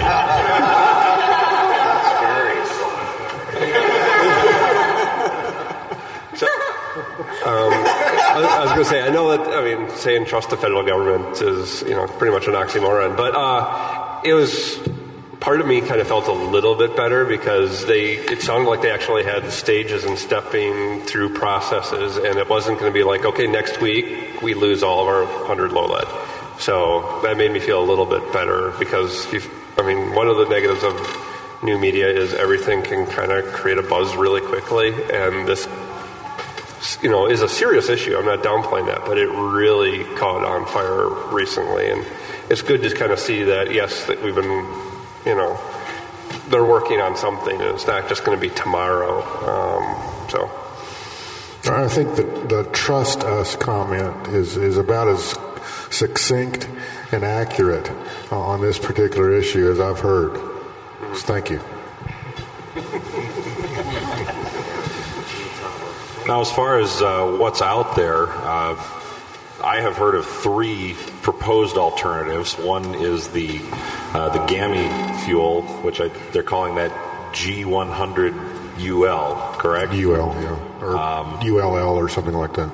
And then uh, Swift Fuels is also working on a 100 low lead replacement, and Continental has been really harping on trying to get this 94 octane unleaded thing to go. Yeah, non-starter. Yeah, yeah. Yeah. Are, are there any others, or are those the three we not, have? not right to my knowledge. Um, one of the factors in this is the, the, the basic 100 low lead without the lead comes in around 97, 96 octane. And once you add back something that increases that octane and and or provides some anti-knock properties to the to the fuel, you're back to at least 100, 101, something like that as a minimum. So this is not an intractable problem. This is not a chemistry problem. This is not a uh, uh, hydrocarbons problem. Uh, this is a political problem at its fundamental uh, uh, base, and uh, that's what would scare me if if I were if I had a horse in this fight. Yeah, I guess what I my my feeling is that yeah, that 94 unleaded has to not be what happens. Mainly because a lot of our airplanes can burn that, but look around here. Continental wants us to go ahead and use that fuel so that they can sell us new engine parts and FADEC and such. But I don't think they're doing anything for all these Pratt and Whitney and They're not. They're not. And, and I only have one word to share with you as to one reason that the 94 UL will not fly. And that one word is Lycoming. Wouldn't- they won't. They won't. They won't sit still for that. Excellent. Now, is there any sort of? Uh, I, I have no sense of whether uh, the Swift solution or uh, the GAMI solution is better, or might they be interchangeable, or there's going to be more competition in this as it goes along, and we've just seen a bit of cooperation between two departments, two agencies that takes a whole lot of the urgency that we were worried about a few weeks ago and, and, and turns the heat down under it effectively. So, you know, we're not going to get cut out of 100 low lead in the short term. They're going to find something that works. And something that bears remembering here is that this isn't the first time that the general aviation community has faced fuel problems. Once upon a time, before my time, oh, that was a long time ago. When they ran out of whale oil? Re- re- remember, I started flying hang gliders. I didn't worry about gas, it, it, except what it took to get the, the car to the top of the mountain. The fuel wasn't an issue. If the sun was out, we usually had enough to fly. Um, but once upon a time, there was 80 octane, and there was 8991 octane, and 100 octane. And over time, the 80 and the 89, 91 range went away, and the 100 octane went away. And we got 100 low lead. because it was a common solution that would work in all of these different airplanes. It was more than the low compression engines needed, but it didn't hurt them to burn it. There was chemical compatibility. Can't believe I got that out. Chemical compatibility with the fuel system hardware, and that includes aircraft with bladders and those with uh, uh, wing, you know, wet wings and those with regular tanks, uh, which was no small feat. Differences in fuel hoses and O-rings and all that, and that's worked out. There's a there's a history of us surviving changes.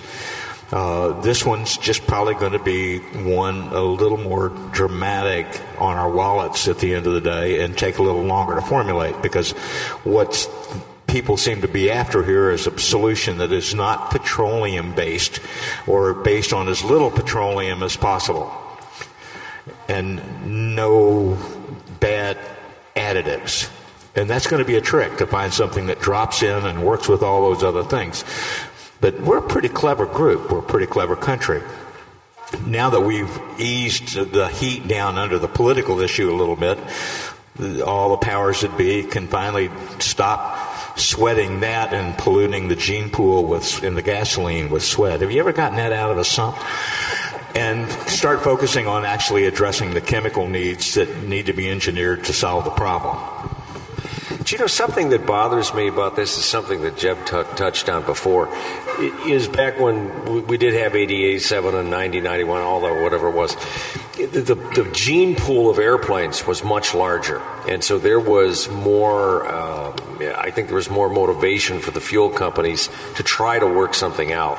Uh, I, I'm I'm not so completely convinced right now that it's going to be as smooth a transition as we'd like it to be because they, they don't stand to make a whole lot of money out of keeping us happy. That's one of the reasons why there needs to be more of us. Yeah. Well, it's future pilot uh, starts. There's a good story. I have one. I have one question. Um, what about how is the LSA Larry Rotax engines going to play into this? They they use MoGas. Yeah. Um, technically, they, they primarily use MoGas. They can burn 100 low lead, but uh, maintenance requirements are increased in a Rotax when you burn 100 low lead, which I find you know just extremely interesting. Um, one of the primary goals, apparently, of this um, uh, General Aviation Avgas Coalition is to come up with a single fuel uh, that meets all of these needs. Um, and I, you know, you know, on one level, I certainly support that. Um, it, it, obviously cannot be premium unleaded. Um, it has to be something that, that works all, across the board in the in the, the turbocharged Navajos, the Cessna 150s, and everything in between. Um, as far as uh, uh, the Rotax uh, and um, you know uh, Jabiru and Hirth and you know the other uh, ultralight and, and uh, LSA engines, um, they're probably going to be okay with just about anything as long as um, there's no lead in the fuel. They will probably be just fine. And I think ultimately the, the lead in 100 low lead is what increases the maintenance requirements on the Rotax engines. Plus, yeah. I think that's why we're going to GAMI, GAMI UL 99. Well, GAMI Swift UL 99. I, You're just going to combine them all. I, have known the guys at GAMI for a few years, and uh, um, they've never steered me wrong. Uh, I, I, tend to put a lot of faith and, and, and tend to listen to their opinions. So if they say they have a solution to this, uh, at least a, at least a chemical solution, perhaps not a political one or a distribution solution. But if they say they have a chemical solution to this dilemma, I tend to sit up and take notice and believe them. I want to jump back to something that you said, Dave, real quick. Is uh, you said this was going to really hit us in our wallets. Um, we're still looking at fuels that are going to be compatible with all the equipment on our airplanes, right? Are, are you thinking that this is going to be something that's going to have a very high cost per gallon, or we're such a tiny, tiny portion of the fuels market that it's hard to conceive me, to me at the moment that the solution will be as inexpensive, relatively speaking, as avgas is right now, early on.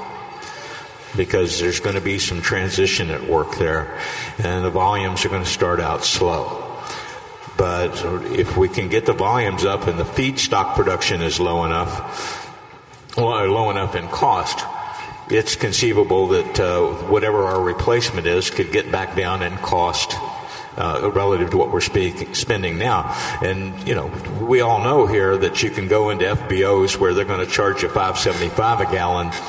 And if you can't buy at least 40 or 50 or 100 gallons, they're going to want a $25 ramp fee. And then we know the little places like, what's the little town there in Florida, south of Lakeland?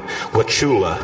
Wauchula, where you can go in on the weekend and, you know, stuff 100 and some odd gallons in for just a little over three bucks. And there are all lots of little places like that that are pumping enough volume and have low enough costs that they can pass on a, a low cost for their supply. Now wait a minute. Did you say hundred gallons for three bucks? three bucks a gallon. Oh. I, I, I, was thinking maybe I could fly down there. That would. That but would if you mention Tupper's flight. name, they'll only charge you four.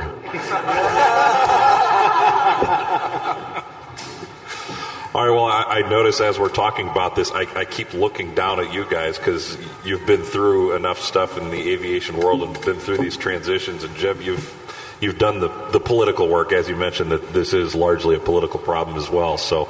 Um, that's one of the things we appreciate about you guys is bringing that wealth of knowledge to us. So, thank you very much. Well, I, I want to bring up one point that I haven't actually has never come up in a podcast, but it's a, a thought that my uh, co-owner Roger, uh, all the people at uh, an FBO or on a field were complaining about how expensive the FBO's gas was, and then uh, they, the city put a new pump on the field that undercut the FBO, and, and of course it's just a tank with a self-serve and no cost. And of course, they go get the, the, pilots all go there and hang out and drink coffee at the FBO with the couches. Uh, you know, there's a, there's something to be said for paying a little premium. I mean, flying out here, it's a long flight. I really I shopped gas to go cheap, but I had to spend the night in a jet center with a couch, and it was it it was really really nice having a place that was open 24 hours, had a place for me to stay, and look, that's paid for with, with the cost of aviation fuel. So, I mean, we don't want to Walmart ourselves into nothing but self-serve because then we lose courtesy cars, uh, you know, I hate to say it, fruit and donuts and all the stuff that comes with the FBOs that are more full service. So at least one tank every now and again should be to the, the higher dollar FBOs. And, Yeah. and otherwise we end up with the Walmart of, of FBOs. That's exactly right. Uh, FBOs, for all their faults, and, and we've talked about them several times on our podcast, for all their faults, they're, they're a necessary evil. Um, we, I remember popping in to Tampa International a few several months ago, dropping Dave off after a sun and fun, and and uh, we go in. We got this big awning. It's about as high as this uh, ceiling here, and we just taxi right in under the awning and uh, get out and unload all his gear. And uh, um, I think it's a twenty-five dollar ramp fee or something like that because we didn't need any gas. Um, that was painful, but yeah, it's it's uh, we're getting services from them, and uh, they're there to, to be you know to be in business and try to make a profit. So I don't I don't begrudge that. Um, what I what I do begrudge is. Um, um, you know, some price gouging or, or uh, um, no, you got to do it this way kind of thing, and and uh, that's that's a whole other topic, and, and we'll get around to that in a future episode. Uh, I was always big on supporting my home FBO. You know, never sweat there. En route, I'm going to look for the better deal. But then there are those odd times where it just pays to, to, to spend a little when you don't have to. And I'll give an example an FBO that I used to visit with some regularity, flying about 220, 230 nautical from my home field to drop my wife off to catch a Southwest flight home short notice, really cheap way to do it. Cheaper for me to fly her up there than to put her on a walk up ticket in Wichita. The FBO at the destination airport, the airline airport, 200 and some odd miles away, had a courtesy van. They would take her to the terminal, drop her off. When I came back, they would send the van, pick her up, bring her back. I always bought more gas there than it took me to get there just out of appreciation for what they were providing because they did that basically as part of their service package. They didn't charge a ramp fee like some FBOs will. I mean, Jeb's dropped me off at a couple of places in Florida where you couldn't taxi across the ramp, let me throw my bag out the door without them wanting 25 bucks. I want to catch, I want to walk through the FBO and get a cab. $25, please. $35 in one instance. So we didn't go back to that one and we were, we didn't feel ripped off, but, but we did feel a little gouged. And, uh, so you keep those kind of places in mind. There are options that don't don't have to do that, and that, I'll do that every time on the road. Buy me dinner first, anyway. You know. a kiss. Yeah, I, I feel the need that, to uh, to give a shout out to Million Air in Albany because in this discussion we've been talking about there. Well, there's either the cheap city self serve, or there's the big FBO that has expensive fuel but has all these uh, services and facilities. But um, I stopped in Albany, New York, on a ferry flight a couple years ago, and it's the nicest FBO facility I've ever been in. They had a, a room there that I could sleep on a bed for free, and they had the cheapest gas around. So if I'm anywhere near there again, I'll be back. So. Uh, Anyway, for now, let's uh, go ahead and take another break, and we'll be back in a few minutes in Pavilion 7, the Honda Forums Plaza, and live on EAA Radio. They may call it new media, but it's probably just your creep neighbor and his computer's in the basement. Welcome back to Podapalooza 2010 on EAA Radio. And we're back. Podapalooza 2010 live on EAA Radio and still here in the Honda Forums Plaza. If you want to come down and say hi to us, we'd love to see you. I guess one other uh, political issue I kind of want to get into. We have a new FAA administrator, and uh, it, I haven't been around all that long. Uh, I'd like to uh, get some opinions from the audience and, of course, from, from the old guard here. But is it just me, or do we like this guy? Um, I, I remember Randy Babbitt when I was still flying for the airlines, and he was president of the pilot, Airline Pilots Association. So I think it's the first time. Well, let me think. Marion didn't fly, I don't think, and uh, uh, who's the lady before her? Jane Garvey, right? Uh, we've had a couple of administrators are pilots, but not any for a while. But I don't think it's the we've had any for a long time that have been so completely immersed in the industry as Randy Babbitt is. Uh, but I think we were ready to like an administrator too, so it wouldn't have taken too much after after Marion Blakey. But uh, but he, you know, he, again, he is a he is a good guy. He's a level-headed guy, but he's still the administrator. You know, he's going to be forced to make decisions that I that many of us are not going to like. Well, it seems to me though that he he seems to be very good at deflecting some of the bad press and such, and that when you know when you have certain senators who might be from New York screaming that if you want to be in the right seat of an airliner, you're going to need five thousand hours or something, he seems to be real good at jumping in there with an alternate solution that is at least workable and, and a lot easier to swallow. He may be the most uh, diverse in background of, of anybody we've had in a long time. Uh, Don Engen, uh, retired Navy admiral, worked in the GA business, worked for Piper, sailplane pilot, which is ultimately what what uh, killed him, unfortunately. Um, Babbitt is a second generation airline pilot. He led the Airline Pilots Association, the Airline Pilots Union. Uh, he's worked as a consultant. He's a GA pilot. He's worked in GA with, with companies trying to get into the business. Uh, politically savvy, but not particularly political. Uh, has an appreciation of the limitations of, of the power of the job he has because he's been on the other side of the table in many, many instances over many, many years. Uh, and has a more realistic view, I think, of the businesses that he helps regulate airlines, charters, general aviation as a community because of that second generation background, that participation. We lacked that for a long time, and I think it did us damage. Uh, under not exactly ideal circumstances, Babbitt seems to be off to a fairly reasonable start.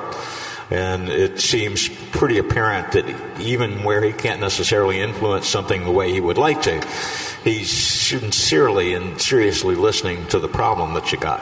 And, it, you know, that, that's a good first step.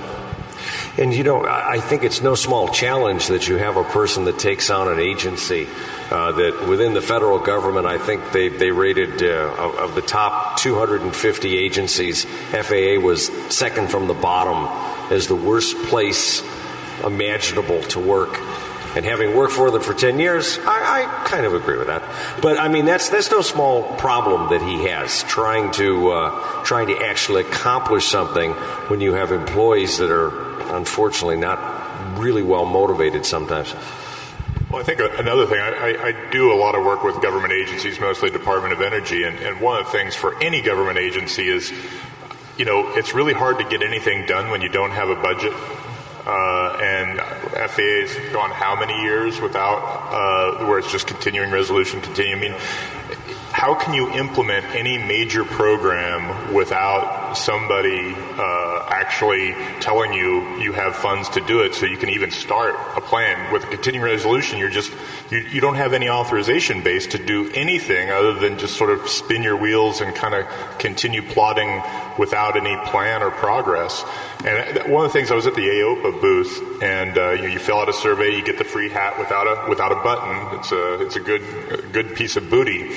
Uh, but the response, uh, I looked at the results. You could look at the what other people were uh, taking and, and their their res- results, and one of them was, uh, you know, you you.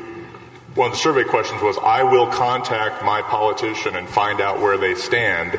That one got the lowest hit, and you know, look, the reality is we have to be politically active uh, with respect to aviation in general. I mean, uh, FAA is lame because no one's putting any heat on them, and you know, the GA community is about the only place it's going to come from. Well, that's exactly right. I would never suggest that anyone become a single issue voter. But certainly, this is uh, an issue area that uh, we should all factor into uh, our voting and, and political contributions and our activities and, and things like that. I, just one one final comment, Mike.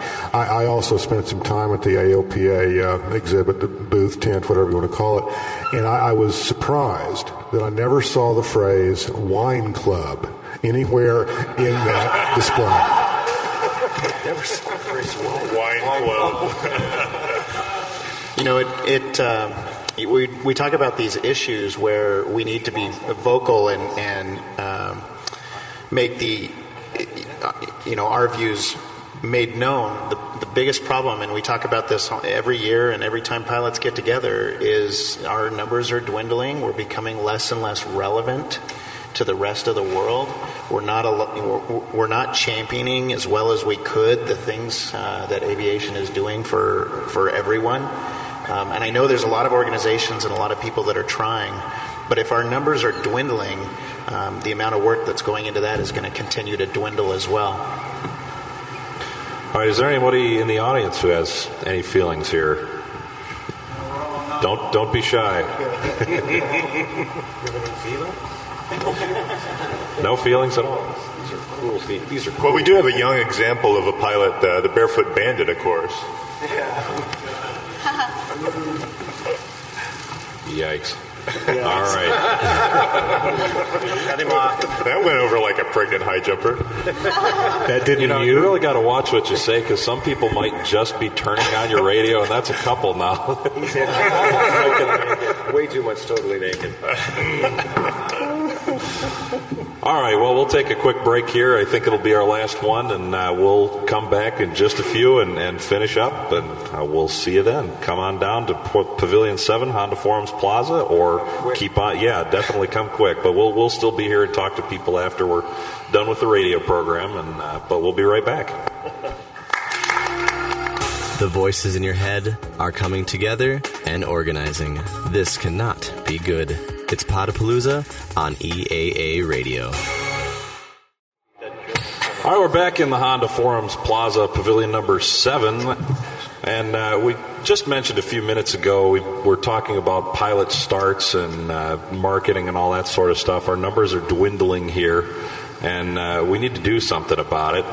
Um, one thing that I, I read an article today about KidVenture, which you know I haven't been coming here long enough to know when that kind of thing started. Kind of thought it had been going on forever, but it seems like it's a, a relatively new thing. Uh, Steve, have you taken your son down to uh, KidVenture yet?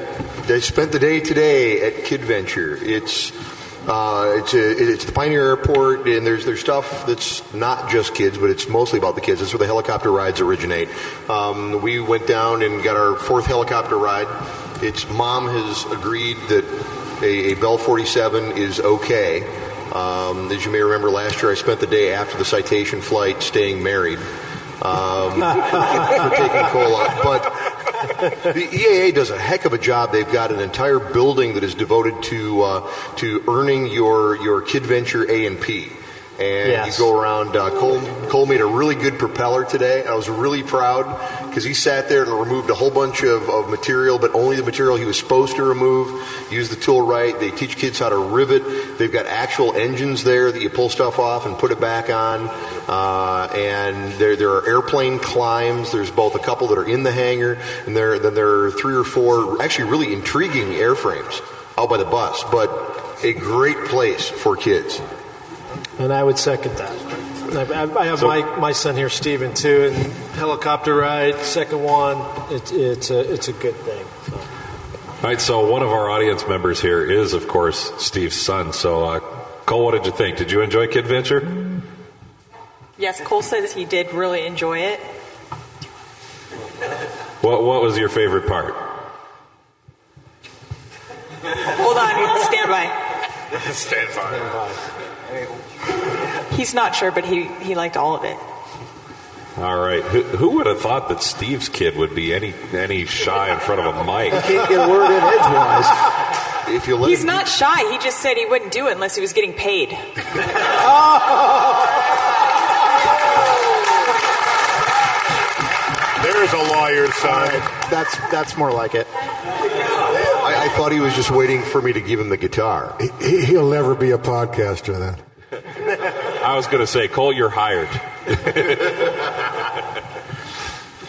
well, uh, Rob, you, you hosted a forum earlier this week where you were talking about some of these things. Another problem that I think that we have is that most of the people who get into aviation businesses like FBOs and flight schools do it because they want to fly.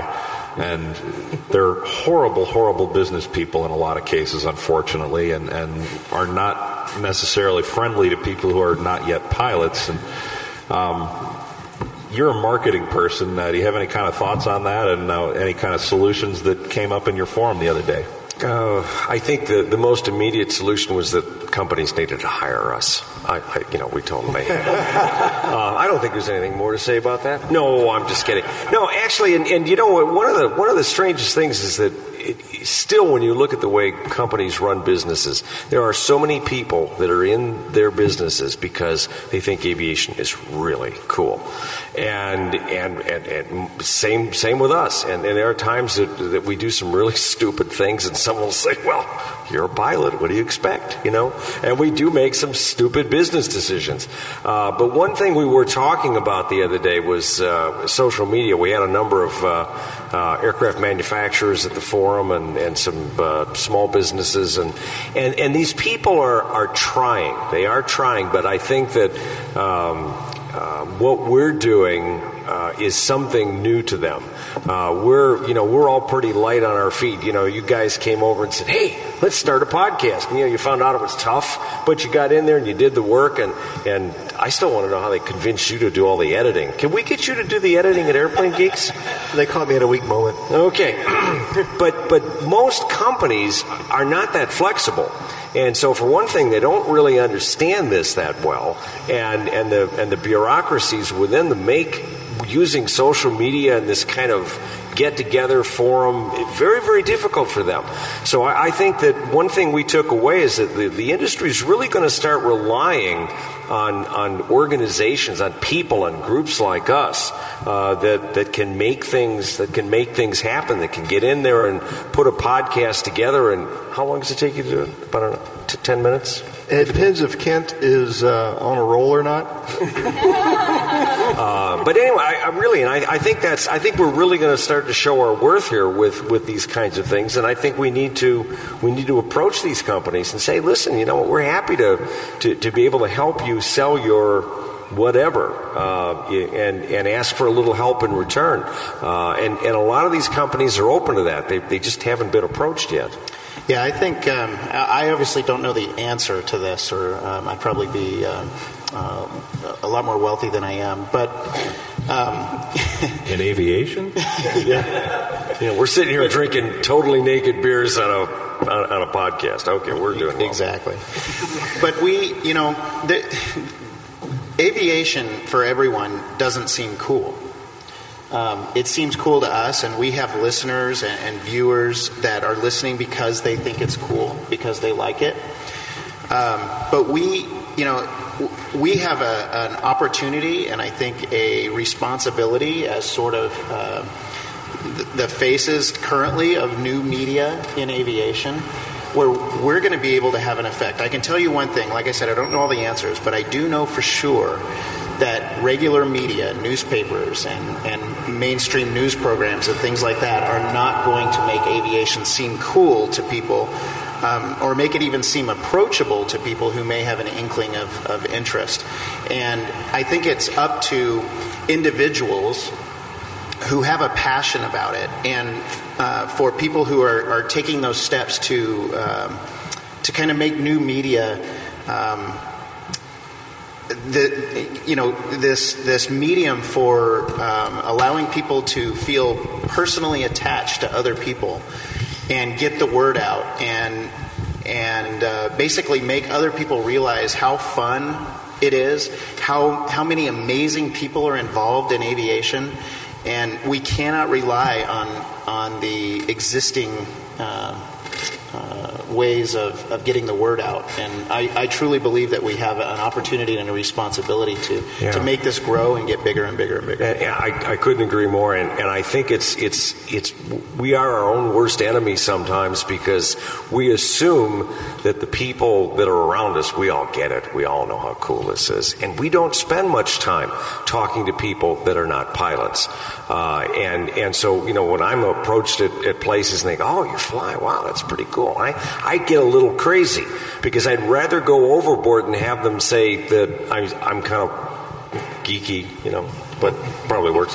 But but I'd rather have them say, "Boy, the guy is really into that," you know. And I've had people actually decide to learn to fly because they felt like there was something really interesting. So it's it's going to be harder. It's not. This is not the '70s for those of us that grew up remembering when they were selling 15, 18,000 to single engine airplanes in a year.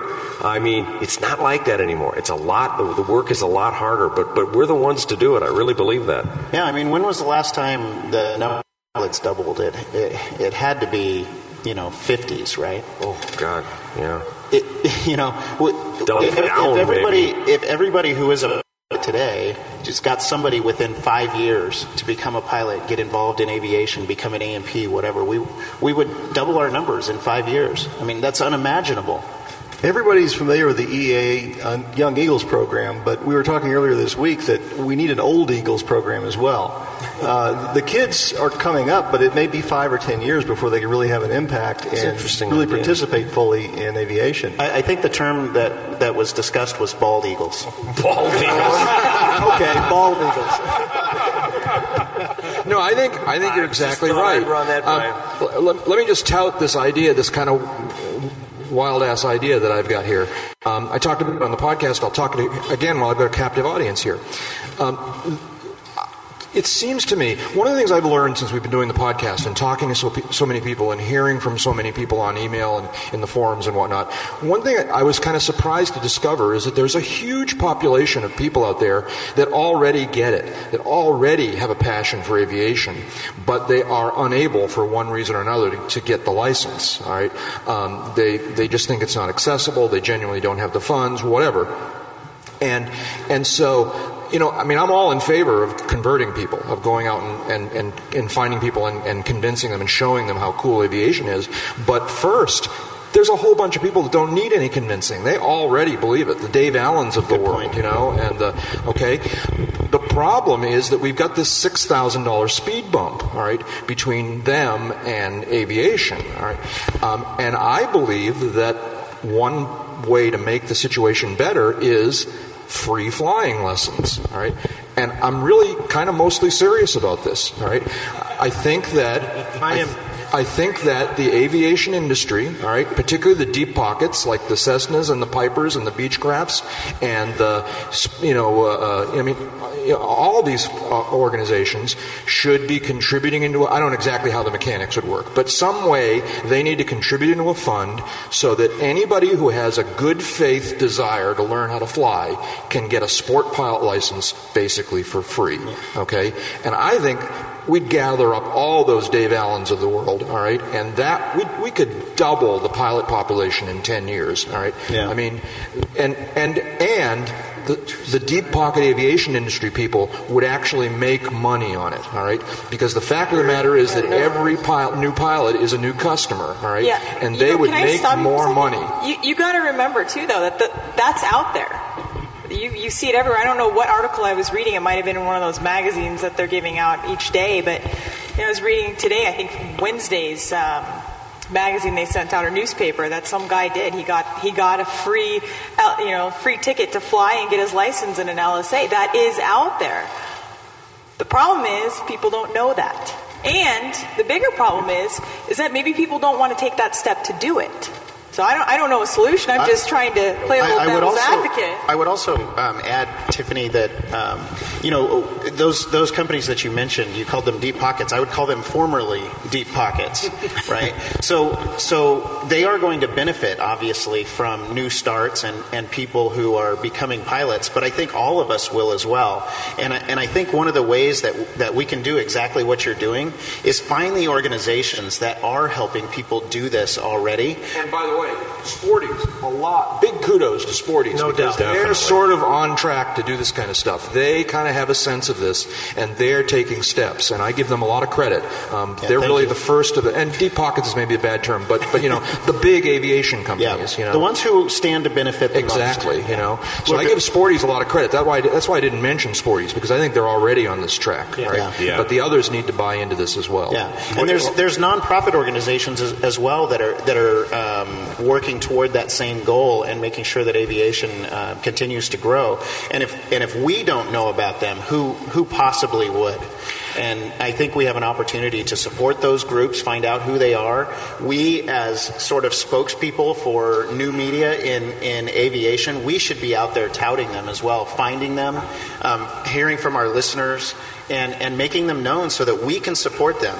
You know, we can help with the funding for these new starts, and it's going to benefit all of us as well as the, the deep pockets, as you said. Because there's there's I'm really only looking. I'm looking right now for that funding. Um, but it's seriously. I, I've jumped through this hoop. Uh, two years ago, went through the whole LSA thing. I'm, I'm in that group that of easy converts, and and there's it's hard. It's so hard to get over that hump that I think if you could figure a way, and there, there's a lot of scholarships, different different areas, but if you can figure a way to systematically kind of drive drive down the cost. The other piece I would talk about is is the community and welcoming in some of those people that are that are at the fence but aren't quite there.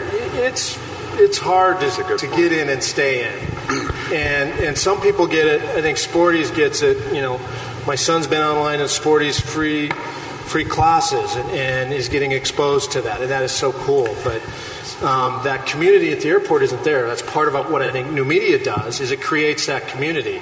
I have people. I re-soloed not too long ago. I had people on Twitter following me, much like people were following Jeff here. Um, and I get off and I get this list of people, hey, way to go. Oh, did you hear him on, on live ATC and all that stuff?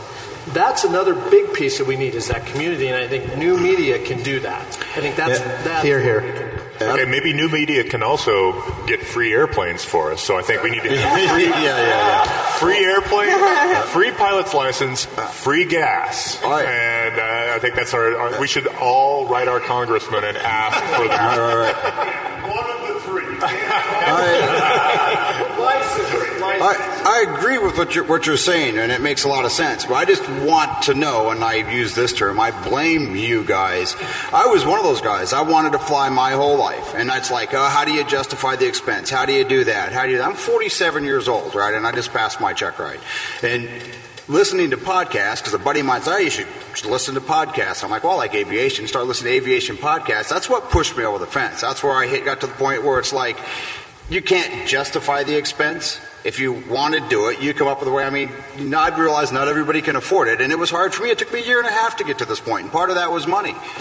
But at the same time, people like you, all of you guys, you influence us, people like me, to take that leap and to do it. Um, so new media is pushing this, Twitter, uh, podcasts. So while I agree there should be cheaper ways for people to get into it, at the same time, I think you guys are all contributing to this. You're There- all bringing there's new pilots in. It's something everybody can do that we all love to do anyway, and I do this a lot, is I take people flying. We all love to go flying. Don't go flying by yourself. Go grab somebody who you think Yep. might have an interest and take them flying. I propose the Podapalooza pledge. Right? I will take. I want to hear it first Okay, before I raise my I will take people flying on a regular basis. I will, no, I'm kidding. I'm not kidding. Really. I, I will do it. I, I will add to that. There- You guys another- too. I'll add to that. Don't ask them to share expenses. No, There's another component that I'd like to mention, um, being the, the one of the two women kind of represented up here today. And I think that part of the issue that I always hear, that Mike always gets comments on, is, oh my gosh, you know, your wife is so enthusiastic. She's so supportive. She's so into it.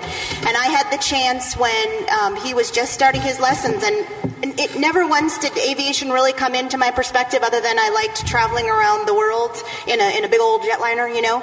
But when he told me he, this was a lifelong dream of his, I wanted to support that. I wanted to be part of it as much as I could. And when his instructor said, hey, do you want to come up with us? I said, yeah, let's do it. But I think part of what will help is that some, you know, still the I think we need to encourage women to become pilots, but we also need to bring, the, you know, the spouses in because some, some pilots are kind of forced to choose between following that dream and keeping their relationship with the one that they love. And if you can bring the women in and get the women passionate and excited, get them maybe over there if they don't want to become pilots, but maybe they see it's a great, you know, photography. This time with my husband, it's worth that money to do it. Uh, if there's some way that we can build that community of supportive, you know, female spouses and also male spouses for those female pilots that might get some, you know, pushback. I think that uh, I think that that would really help quite a bit as well. All right, we're going to probably continue this conversation here live in the uh, number seven pavilion, the main pavilion here in the Honda Forums Plaza. Unfortunately, we're almost out of time on the radio, and of course, one of our traditions with Podapalooza is that. Uh, we have some very creative people in our midst, and uh, one of my favorites, of course, is Steve. He does some really great music, so we're going to have Steve us out. Um, uh, for those of you who can only join us on, a, on the radio, thank you for listening. For those of you who are able to come and join us in the forums, please come on down to Forum 7, give us your ideas. And for now, here is Steve Tupper. I like it at air shows when they have a VFR window. Alone 172 is calling in the final Cause I like to hold my hat over my heart down. And I know you do the same thing.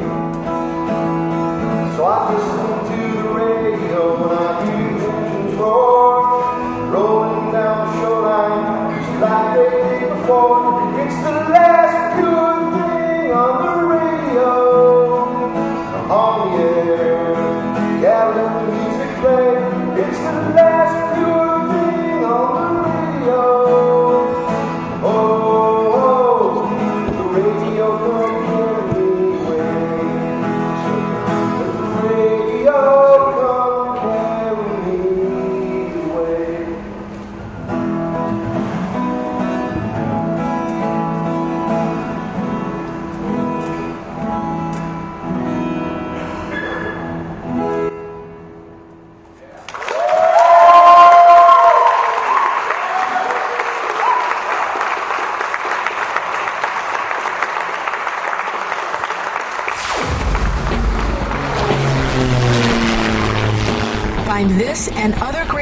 shows at the Aviation Podcast Network. TheVoicesInYourHead.com.